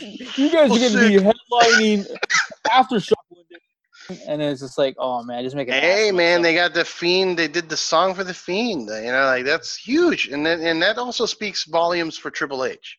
Yeah. Because it's, it's Triple H that kind of, like, is the guy that's walking around like, hey, yeah, you know, we should put these two together. Like, you know, I, I respect that for sure. Yeah. And in a, in a in a box, I think that's what's kind of keeping me interested in the, the W W E product, because N X T is so strong, and you can see what the future is going to hold. And, you know, marrying those two worlds, because for me, music plays a huge part of my life, as well as, you know, sports. You know, I'm also into, you know, basketball, football, and whatnot, and U F C and all that. But to me, it's like all of those things go hand in hand. And if you can somehow marry them, which is how the eighties, you know, explosion with wrestling, that rock and wrestling, that's how that took place. And you, you get to see the future. Like once Triple H takes the helm, you know, from Vince McMahon, whenever he dies at, you know, one hundred thirty years old, the future does look bright with him, but it's all about the old man right now. Well, that's, that's, you know, I was, ex- I was excited before the quarantine because uh, X F L was happening. And in my mind, I was like, okay, cool. Vince will go do that. And then yeah. Triple H will, will start running shit some more. Uh, and then, you know, I read that the X F L has now filed for bankruptcy. So mm-hmm. that's not happening anymore. And now we got Vince bored. So yeah. Vince is going to start infiltrating again. And, you know, uh, I, I don't know, man. I, you did, I, you did I canceled my network. Difference. Oh, you did? I canceled my network. I I'm good. Like, there's an illegal website that I go to to keep. I watch, you know, clips. I'm like, all right, I'll just, you know, I'll, I'll stay in the loop. There you go. Till, till till things get back to normal, because I don't care about the empty arena shows. I really don't. Mm-hmm. It's kind of disappointing. Like, I, I talked to Josh Barnett. I talked to Tony Tony Hinchcliffe. I talked to a bunch of people about this, and it's, you know, they're like, yeah, they're, they're gonna crank out some entertainment. I get it, but I'm just not into it, dude. I don't think Mania. Mania did not feel like Mania. I don't care how many nights it was. I don't care that it was two nights. That does not feel like Mania. It's an empty room that you've been doing Raw and SmackDown in. It was a really long SmackDown episode. That's what it yeah, felt like. Yeah, I'm sorry. I don't care. It's not yeah. Mania. So I'm still making up my, uh, to my girlfriend because of that. She had to sit down and watch that with me, and she's still. I'm sorry. I apologize to her for me. Um, it's just it, look. I'm with. The way the music industry is right now, a lot of like nobody's doing shows, mm-hmm. and and even if you know the, the the they're saying that May fifteenth is when the quarantine's over, I I don't think that's gonna matter. Like concerts aren't coming back until late summer, maybe next year. Mm-hmm. And because even if they say, hey, yeah, concerts are back, and people book shows. A third of the crowd's going to be there. A lot of people are still going to be scared to go out. They're going to be scared to, to leave their home and, and then be in a mosh pit, especially like rock and metal, where like you're you're interacting, you're pushing people, and you sweat and spit and ah, you know, oh, yeah. it, it, it's going to be a while, dude. It's going to be a yeah. while. Yeah. Speaking of um, a while, I mean, WrestleMania is going to be in L A next year. Um, maybe, maybe, yeah. Because uh, the mayor Garcetti, he said that, you know, maybe next summer of twenty twenty-one, you know, that's when they'll start having, you know, concerts and whatnot. So uh, we'll see on that. I mean, it's just, it's sad because that, that was one of those things where it's like, I went to the WrestleMania in uh, San Francisco, and it was like one of the best times I've ever had in my life. Um, that was when me and my girlfriend were starting to date. And, you know, she, she hates wrestling, but she had the time of her life up there. We went to did Access. We did, you know, N X T, you know, the first time, you know, they had that takeover there. It was smaller scale, of course, but, you know, I was really looking forward to doing the whole, um, you know, WrestleMania here in, you know, our own backyard. You know, Bakersfield's like what, an hour and a half away from yeah. where you guys are at. Um, but shit, I mean, down there goes that dream. Yeah. I mean, I, I haven't been to WrestleMania ever. Oh, wow. Never. I've and I've done a few others. I mean, I've done Rumble a couple times. I did. Uh, I remember I did one of the Rumbles in Florida where I was actually working. Where I uh, was working for the arena at the time, and we were building out, you know, the production side of it, the, the stages and the lighting and, and putting up the speakers. And uh, I just remember I remember sitting in the in the back of the arena watching the the workers come out in their suits and just being completely mind blown. Like, oh, there's Kane in a suit. There's uh, there's there's Shawn Michaels and Triple H in a suit. You know, like it was, it, they were just leaving the, you know, whatever transportation, going in to ch- to go to the locker rooms to change.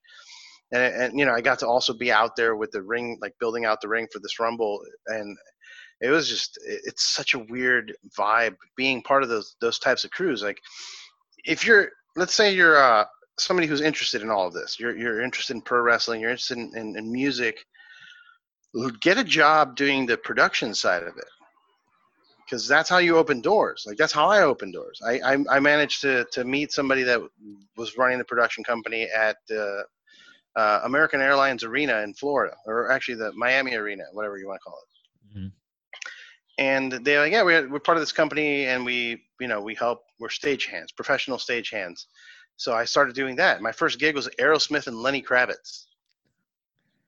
And I, I, you know, I met this dude from, like, it was a girl I was dating, and she's like, I know this guy, I can get you a job. I'm like, sure. All right. And I want talk to the guy. And first gig, Aerosmith, Lenny Kravitz, the, the, the crew chief at the time was just like, hey man, we need you to stand over here. And if anybody comes through this door, do whatever they say. I'm like, oh, okay, sure.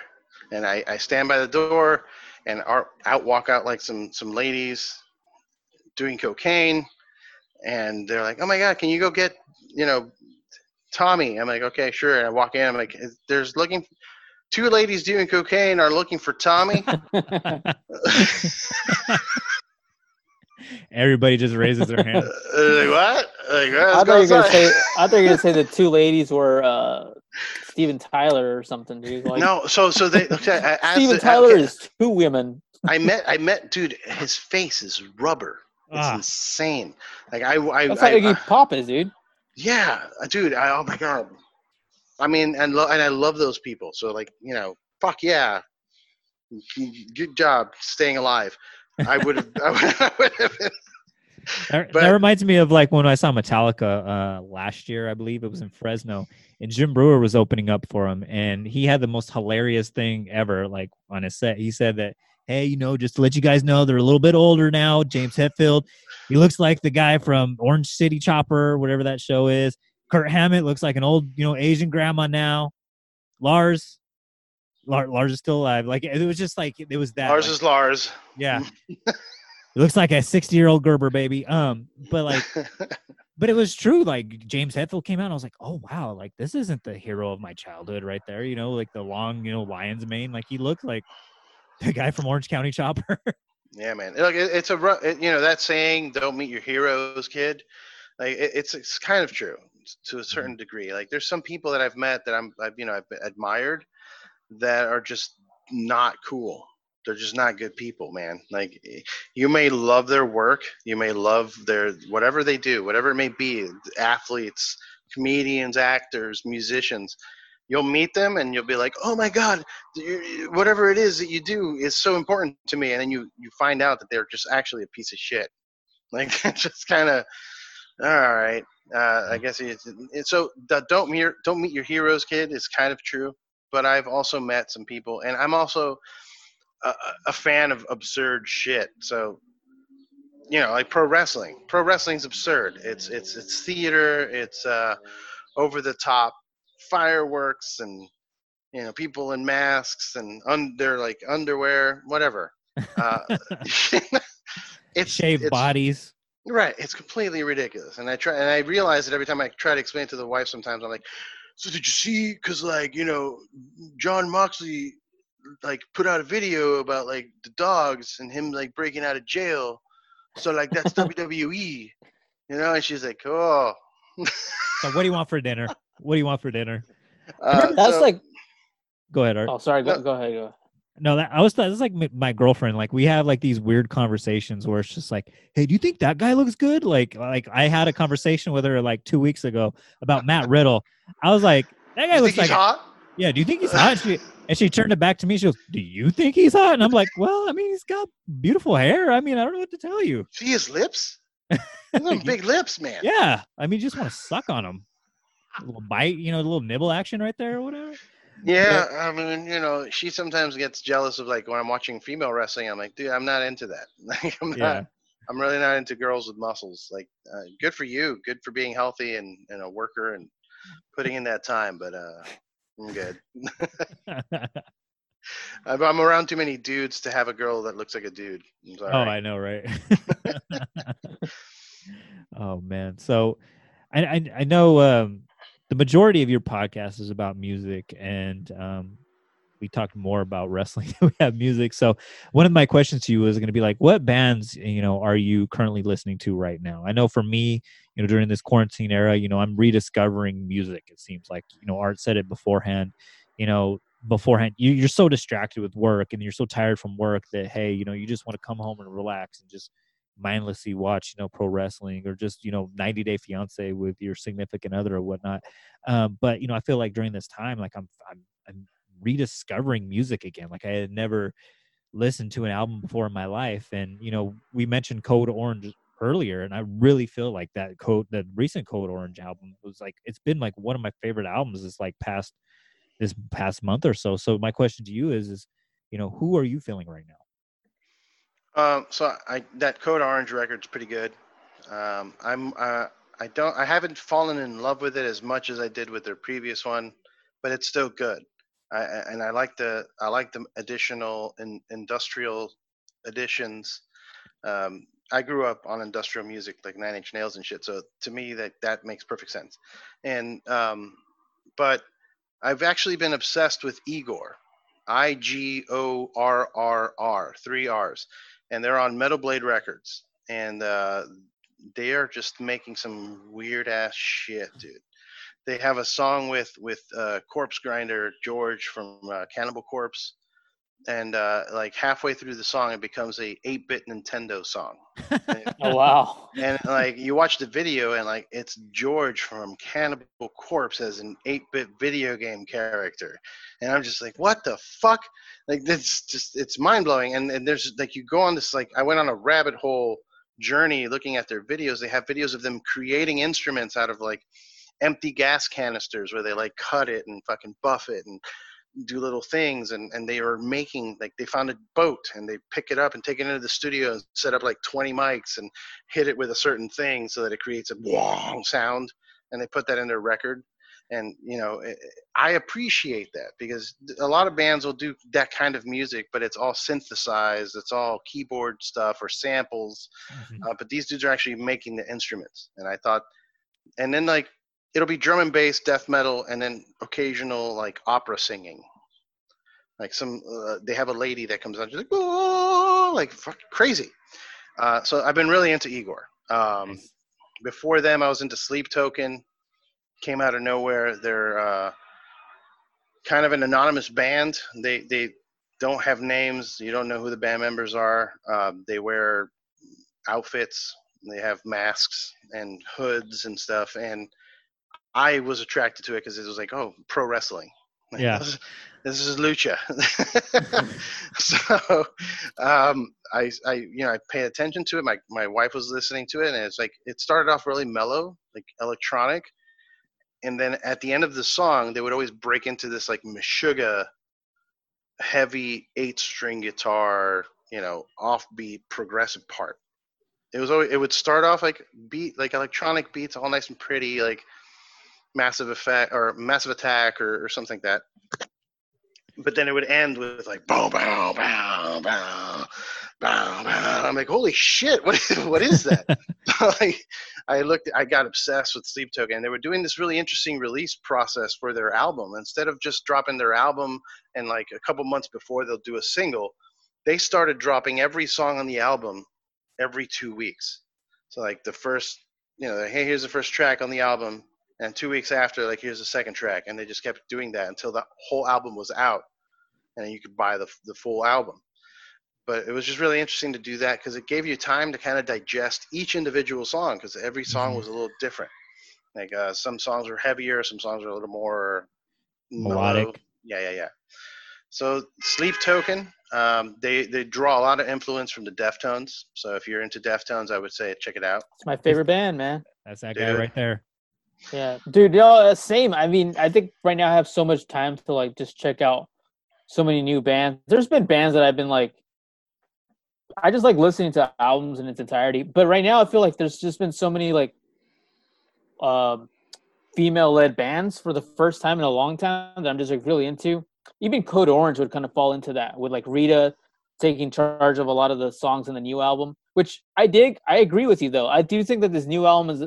It's a bigger fucking monster than than Forever was. Forever was very easy to get into, like, really quickly. Um, and I know not everybody likes uh, Pop. You know who Poppy is, right? I don't know if you know. But, like, Poppy's yeah, yeah, yeah. new album, I actually no, really she's, dig it. She's, she's doing a lot of wrestling intros for N X T, man. Yeah, yeah, yeah, yeah, to tie it all together. She's doing great stuff. I love her new album.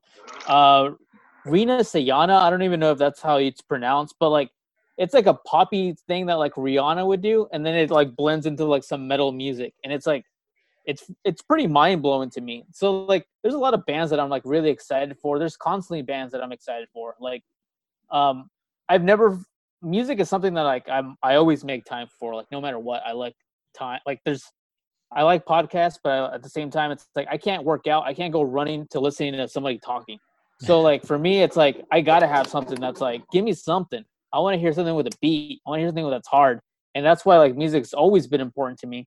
Um, so, like, I don't know. Even though, like, this new time has made it, like, if I go for a walk, if I go for a hike with my girlfriend or whatever, like, I always have to have something, like, just listening to, like, something interesting. That first band, you know, you talk the opera singer and all these things like that. Like, I was like, damn, that sounds legit as fuck. Like, actually, both bands. And then the second band, when you said they were influenced by Deftones, I was like, I'm sold. sold, man. That's my Dude, favorite band ever, man. Like, there's a there's a straight up song that uh, the P R P. I don't know if you're familiar with that website. It's like a metal website. They reported on it because it's true. There's they the Sleep Token put out a song that sounds like a Deftones song, like like almost sounds ripped off, but yeah. it's not. It's more of like a it's more of a tribute than it is like you know. I I analyze it. I get it. I hear one hundred percent. I hear the Deftones.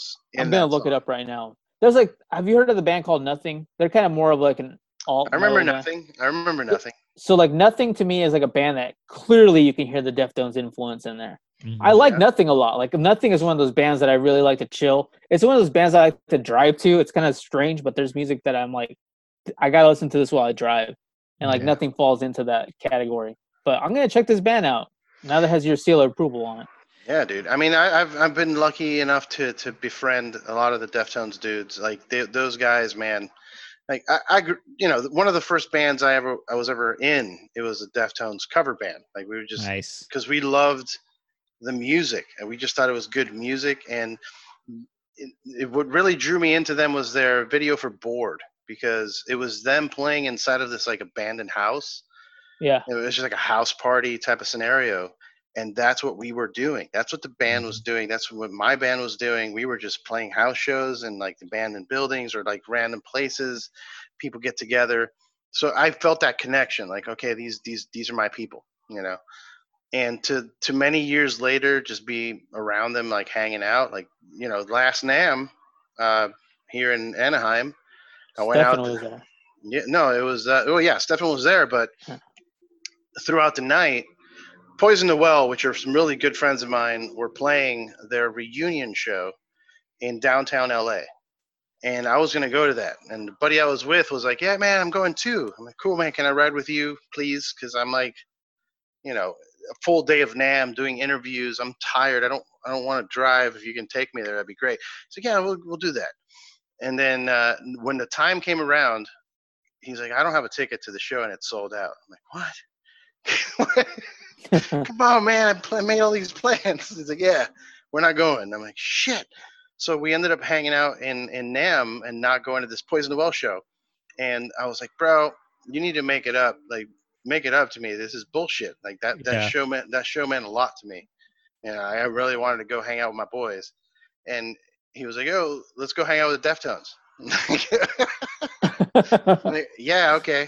Let's go do Dude, that. that. To not me, even. that's, yeah. that's like, yeah, I, I'll take that every, any day of the week, man. Yeah. I'm like, all right, fine, fine. And uh, dude, we were standing at a bar and the bar was closing up, and, and, and uh, Frank and Abe were like, well, we need to keep drinking and there's no more booze. And like, rock and roll beer guy, right? I have here. a cooler full of shit in my car. You guys want to go to my car?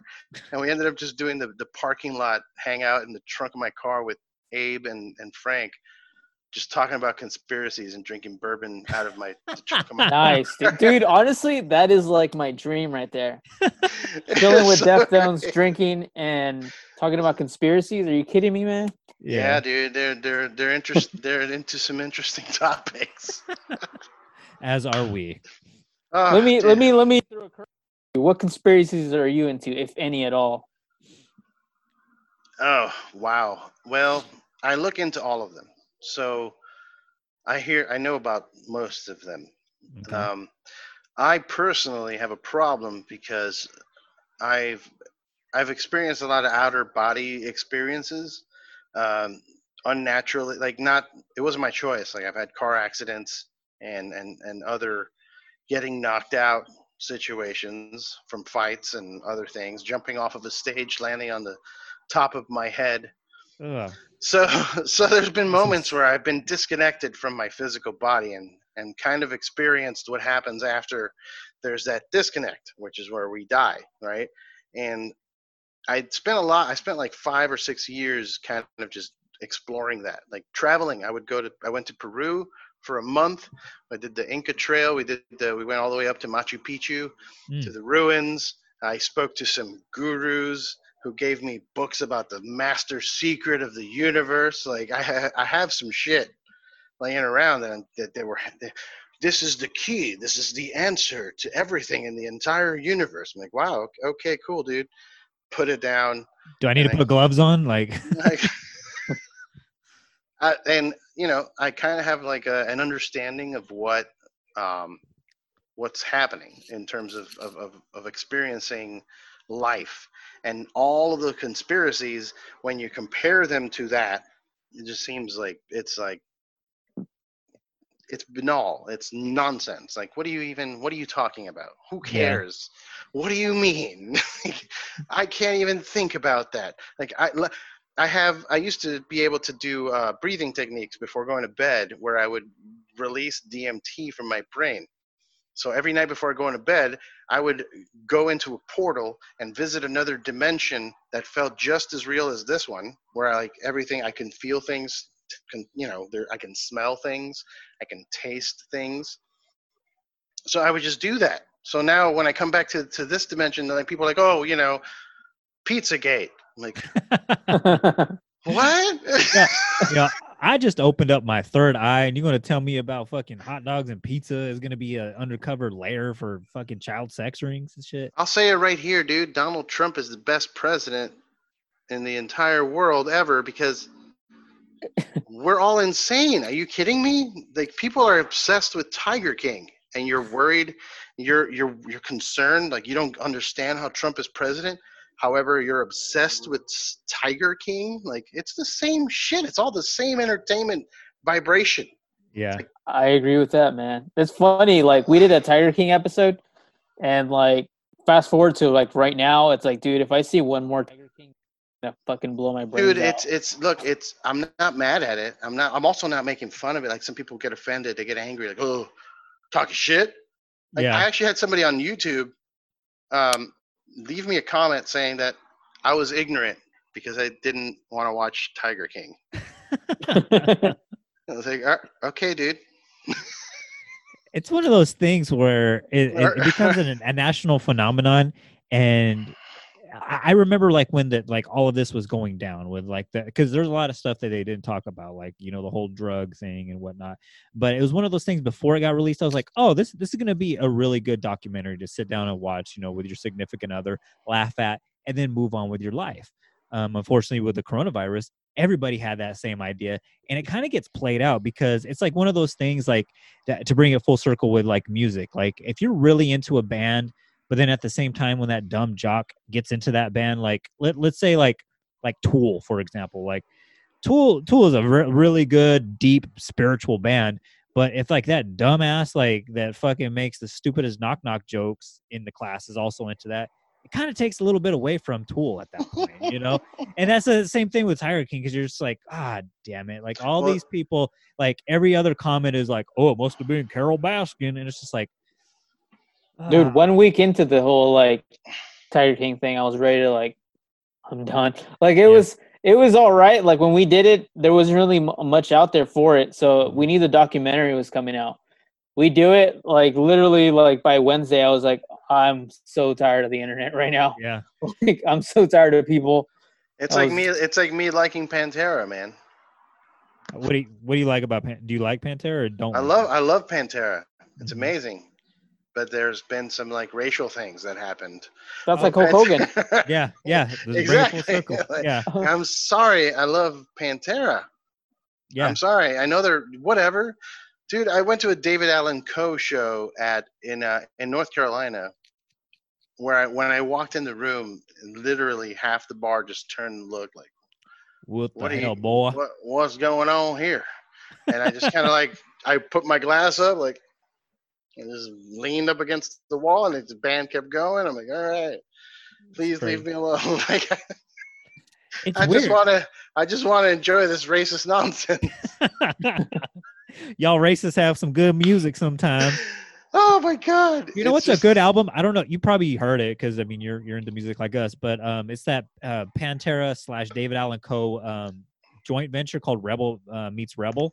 Yeah, dude. Amazing yeah. album. But then Fuck you yeah. look into what David Allan Coe is all about because you know you know as a metal person slash gangster rap person, I don't know no damn shit about no David Allan Coe.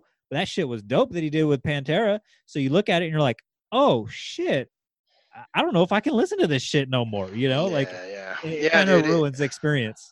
Yeah, man. I remember uh, when I was still playing with the band, we were touring in, in Texas and we had uh, one of the venues that we were booked to play apparently got broken down or some shit and it didn't exist.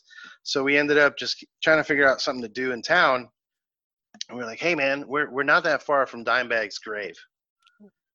And they, they were like, well, well, let's go. And we just went, we pulled over, got a bunch of beers. And just drove out there, and there was no one there. There was a lady that helped us get to it. This lady was like, "Oh yeah, it's this way," and she walked us like super nice, like eh, bunch of scumbags from tour on the road, like stinking that we haven't. I mean, you know, we, we were doing the, the the Walmart bathroom sink, you know, whore bath thing. The Irish shower. That's what. Yeah. So, you know, and uh, stinky bunch of musicians with a bunch of booze and weed, but I guess she's used to it. Like who who's not going to see Dimebag that way, you know? Yeah. Um, and in my mind, I'm like, okay, this is gonna be sad, but also it's just gonna be cool. It's gonna be a cool little, you know, cool experience.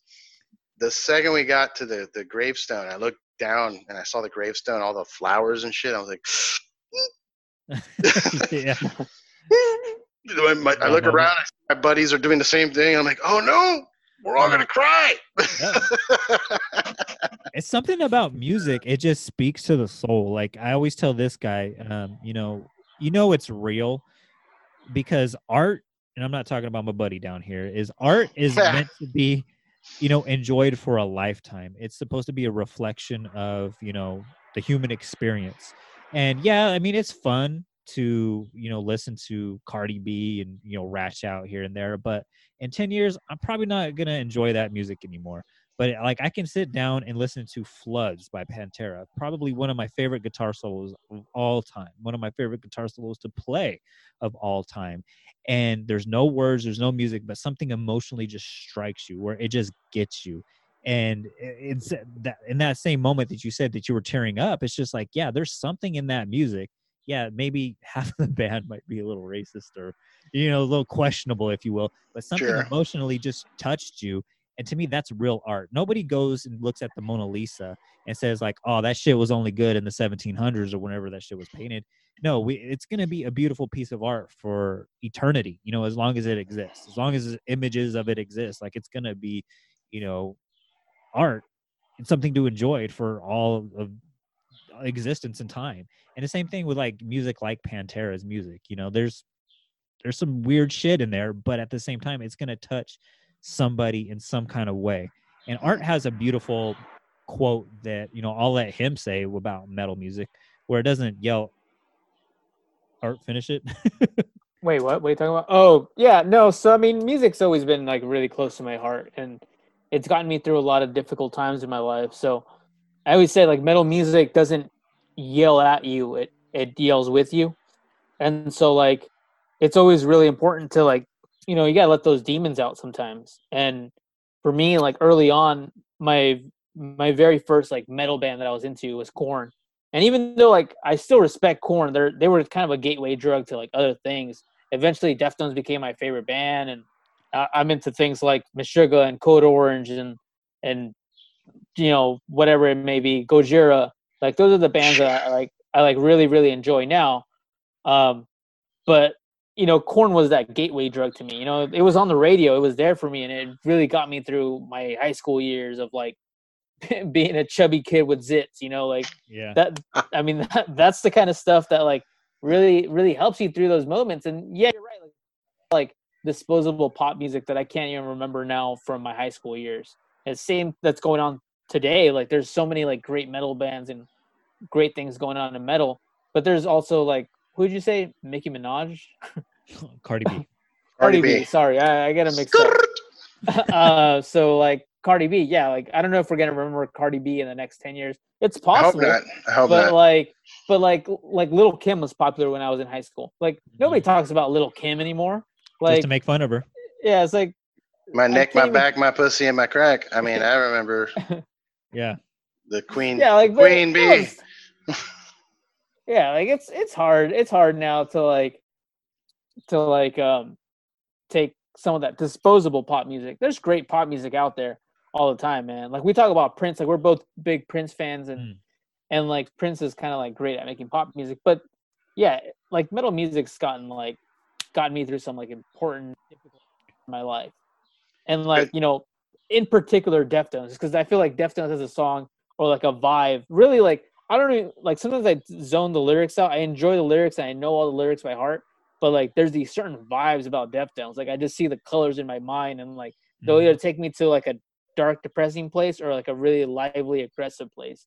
And like, and you know, like it's gotten me, I'm, I'm in my thirties now and it's gotten me here from being like a thirteen year old angry teenager to like being an adult with a, with a job and like having to like, I don't know. It's it's weird now. Like it's it's gotten me through so many moments. To me, I I look at it like this too. Like like you were talking about right now, it's like a blueprint to like, oh, I recognize this emotion and I know how to progress past it. You know, um, I remember I got into you know I grew up super religious, and there was a, a video that we used to have to watch in church called Hell's Bells. You know, the dangers of rock and roll, and you know. They put Metallica on there for, you know, they promote suicide and they were talking about Fade to Black. And years later, fast forward, you know, I'm probably the biggest Metallica fan of all time. I look at that song Fade to Black and you're like, wait a minute. No, it takes you in that time frame and that emotion of somebody who is suicidal. And by the time you get to the end, it brings you out of that slump. Like I said, it's like a blueprint of, you know, navigating those emotions. Obviously, James and Kurt and, you know, uh, everybody that was on that record, you know, obviously they didn't commit suicide. You know, they're still and, here. And not just that, but it's like, you know, when you're thirteen years old and you hear something like that and it's and it's aggressive and it's violent and all these things, that's kind of what you need. But it's nice to see these bands progress over the years. Like, I don't want to hear Deftones write the same songs that they did when they were back in nineteen ninety-seven. It would be it would be inauthentic because they're yeah. no longer young teenagers full of angst. Like now, like Chino is an adult with like teenage kids, you know, like that's where he's at in his life now. And like, that's what I want to hear now. Like, that's my life has progressed. His life has progressed. If, if it sucks, it sucks. And I still have the old stuff to go back to, but I've really enjoyed how authentic a band like that is. And I really enjoy, like, even like Nine Inch Nails, like I love Nine Inch Nails. And I think Trent Reznor is a good example of, yeah, back to Downward Spiral. It's aggressive and he's on drugs and he's like falling apart and he's like suicidal. Fast forward to today and he's doing soundtracks for like the new Disney movie Souls. And he's doing, he did the soundtrack to um, uh, The Watchmen, and it's beautiful music. It's not like disposable music. Like, he's still making amazing music, but now he's taken everything that he's learned throughout his entire life to create this new style of music. And that's what I really enjoy, that it's still authentic.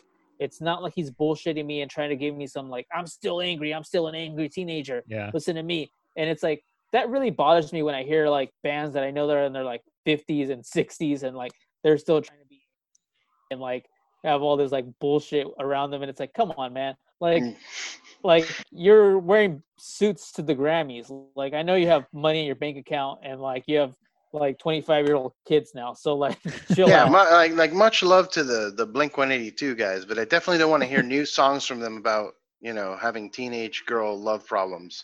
Yeah, no, like, it's cringy. Not, yeah, not a good time for that. Um, no, I, I hear you, man, and, and you know, maybe it's a pleasure to hear or not for people, but I can say that the Deftones are one of those bands that that vibe you were talking about, that feeling you get when you hear the music, where it's a weird, it's a weird, like heartwarming and also sexual, but also kind of like lovey and nice and happy. Like, that vibe is the band. Like, that's the vibe going on backstage. That's the vibe after their show, during the show. Like, I've had the pleasure of, of just being on that stage when they're playing, dude, like playing Digital Bath. And I'm just like, oh, like that's happening right there.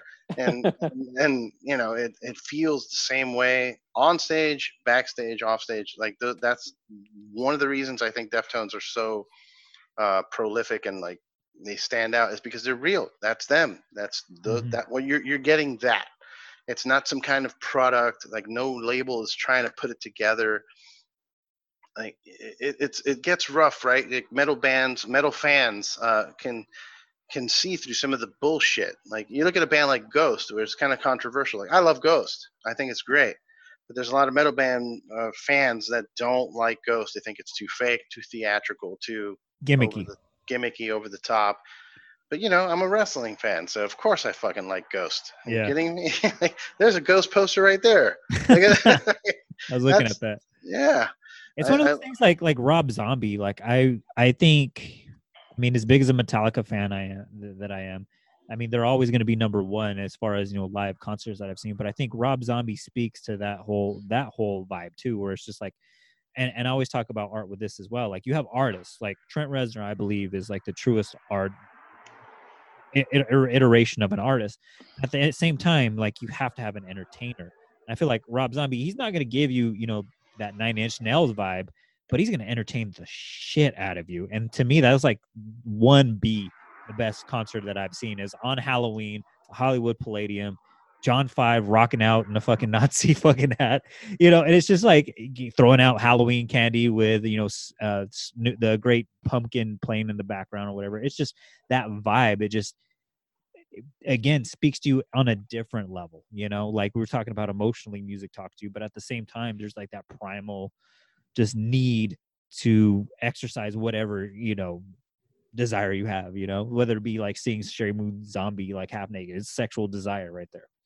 I get that. Like, one of the things is like, I like Manson, like Marilyn Manson, I would think was a similar thing. Like, I like Manson's early work, but I listen to his new stuff and it, some of it's like kind of like lax balls and like I still respect it because it's like, at least he's doing him, you know, he's not coming out here with like fucking like some like weird shit trying to shock everyone still. Like, it's just, he's an adult now. Like, he has, he has like bills to pay now. And like, apparently he's, like, he's into country now. I mean, I, I, whatever. Yeah, it's like, it's like whatever. Like, yeah, I don't, I don't like it, but I at least respect it. Like, at least it's you.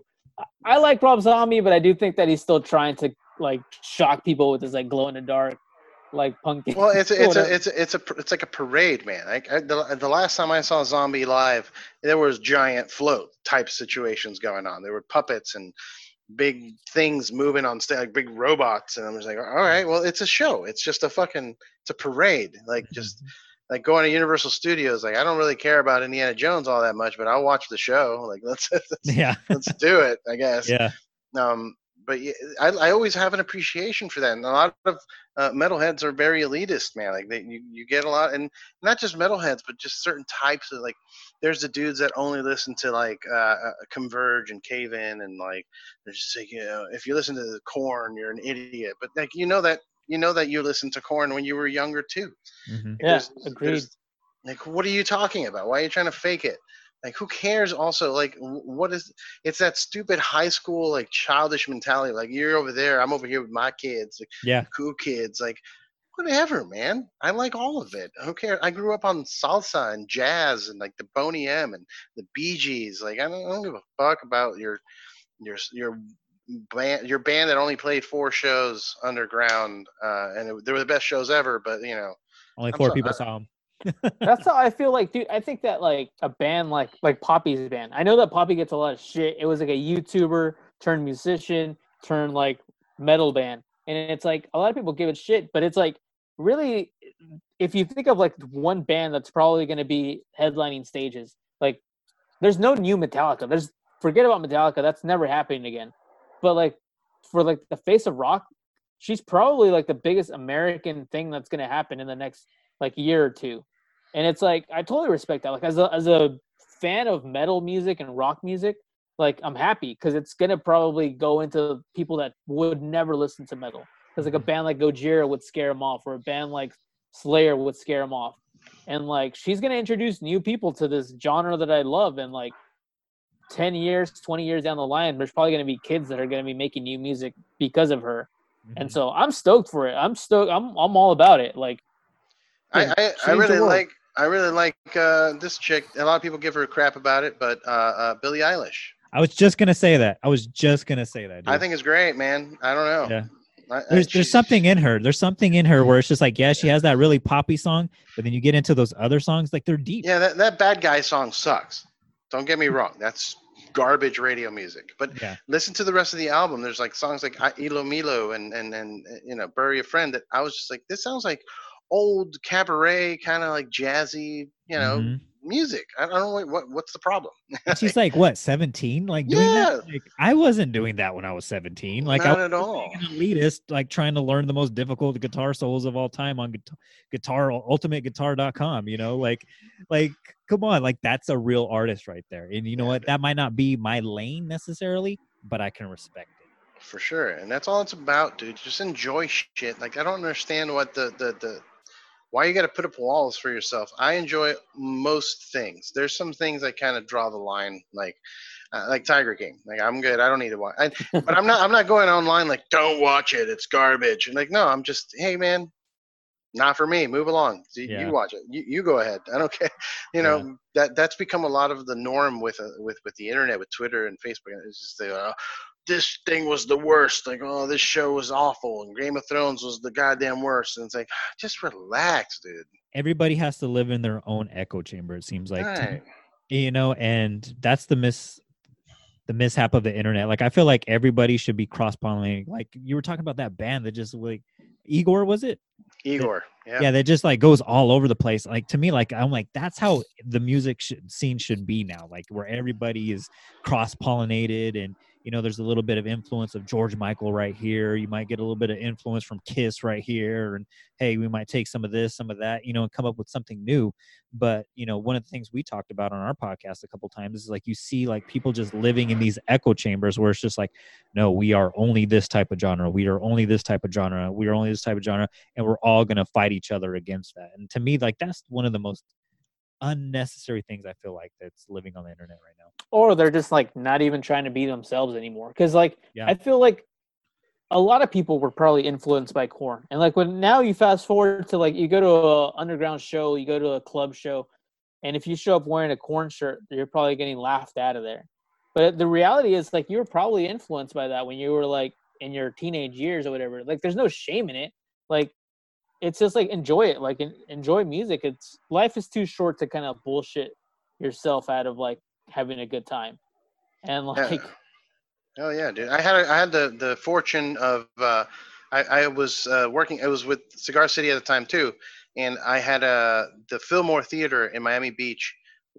Like, they were like, whatever you want to do, man. And I saw that Korn was touring their, their self-titled release anniversary thing. They're going to play the whole self-titled from front to back, you know, Blind to whatever, Clown. And um, I remember thinking, man, that fucking album meant a lot to me. Like that, mm-hmm. I remember wake, like that was a thing. Like that was so weird and different, hearing him do the little scat wow. barking. Bah, bah, bah, bah. I'm like, oh yeah, okay, cool.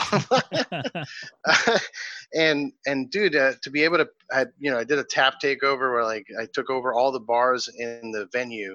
And and then it was Korn doing the show in collaboration with the brewery. And I was just like, I went backstage to go meet the guys, and, and the dude that was running the Live Nation was like, yeah, this is Jonathan's room, Monkey's room, Head's room, and Fieldy's room. And I'm like, they they all have their own rooms? And they're like, yeah, they don't hang out at all. I'm like, wow.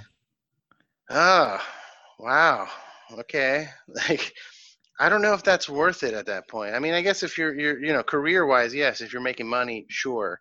But like, the reason I started a band was to be in a in a group with my friends doing something awesome. Mm-hmm. And uh, if you're at a point where you can't even be around each other, I don't think it's worth it. No. Yeah, don't do uh, it. Yeah, because I mean, it bleeds over now. You can you can kind of hear it now. Yeah. I mean, that's fine. It happens. You know, don't let go. Go do something else. Go start another band. I don't know. Yeah. It's fine. The People Beatles are allowed it. To, yeah. Yeah, the Beatles did it. And look, I mean, on George Harrison, I mean, he went from being third banana to, I would say, probably had the best solo career out of all three of them. Yeah. Oh, shots fired at John Lennon. I mean, I don't know. Yeah. Paul McCartney's probably still going, isn't he? Wasn't he doing video game music like a couple years ago? Like, if that's the real Paul McCartney, to bring this full circle with the conspiracies. Oh, no. I got to go, guys.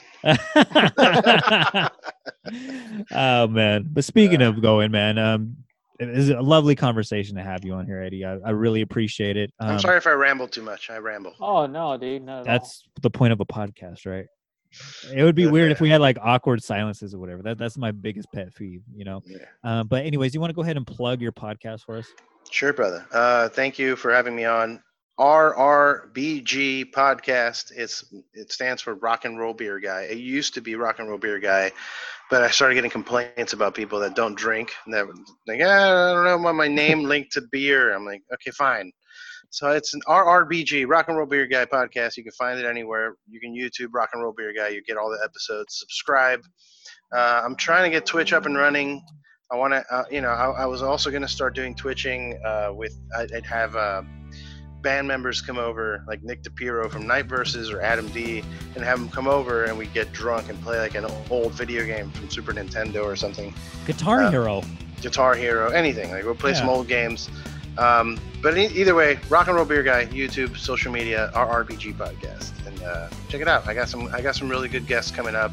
Elon Rubin of Nine Inch Nails, uh, about to be dropped, and uh, yeah, I'm I, I just. You know, Steve Simone, which is a big-time comedian. Like I've, it's been getting bigger and bigger, and uh, hopefully it just keeps growing. And, and thank you guys for having me on to, to talk about it. Oh, no doubt, dude. Thank you for coming on. Uh, one of my favorite things to do is talk about pro wrestling and me- metal music. So we're probably going to have to have you on a lot more if you if you would love to come on. Uh, we might if have to wherever meet you- in L A, dude. Like, yeah, we got to hang out. Got to go to Grill 'Em All. Hell yeah! Whenever whenever this quarantine's up, we all go to Grill 'Em All. Hell yeah, sweat on each other and get get real nasty. Nice and cream um, cheesy and bacony. Mm. That sounds delicious. So yeah. uh, with that said, everybody, you can find us at everything at Art and Jacob Do America. Make sure you check out the Patreon. You know, help support us in this time. Uh, make sure you go to our merch shop at TeePublic. Just search Art and Jacob Do America. We got three cool designs on there. One of them is a Ride the Lightning uh, design. Um, Art and Jacob Do America. You know, in the style of Ride the Lightning, probably Art and I's favorite metal uh, Dude, album of all time.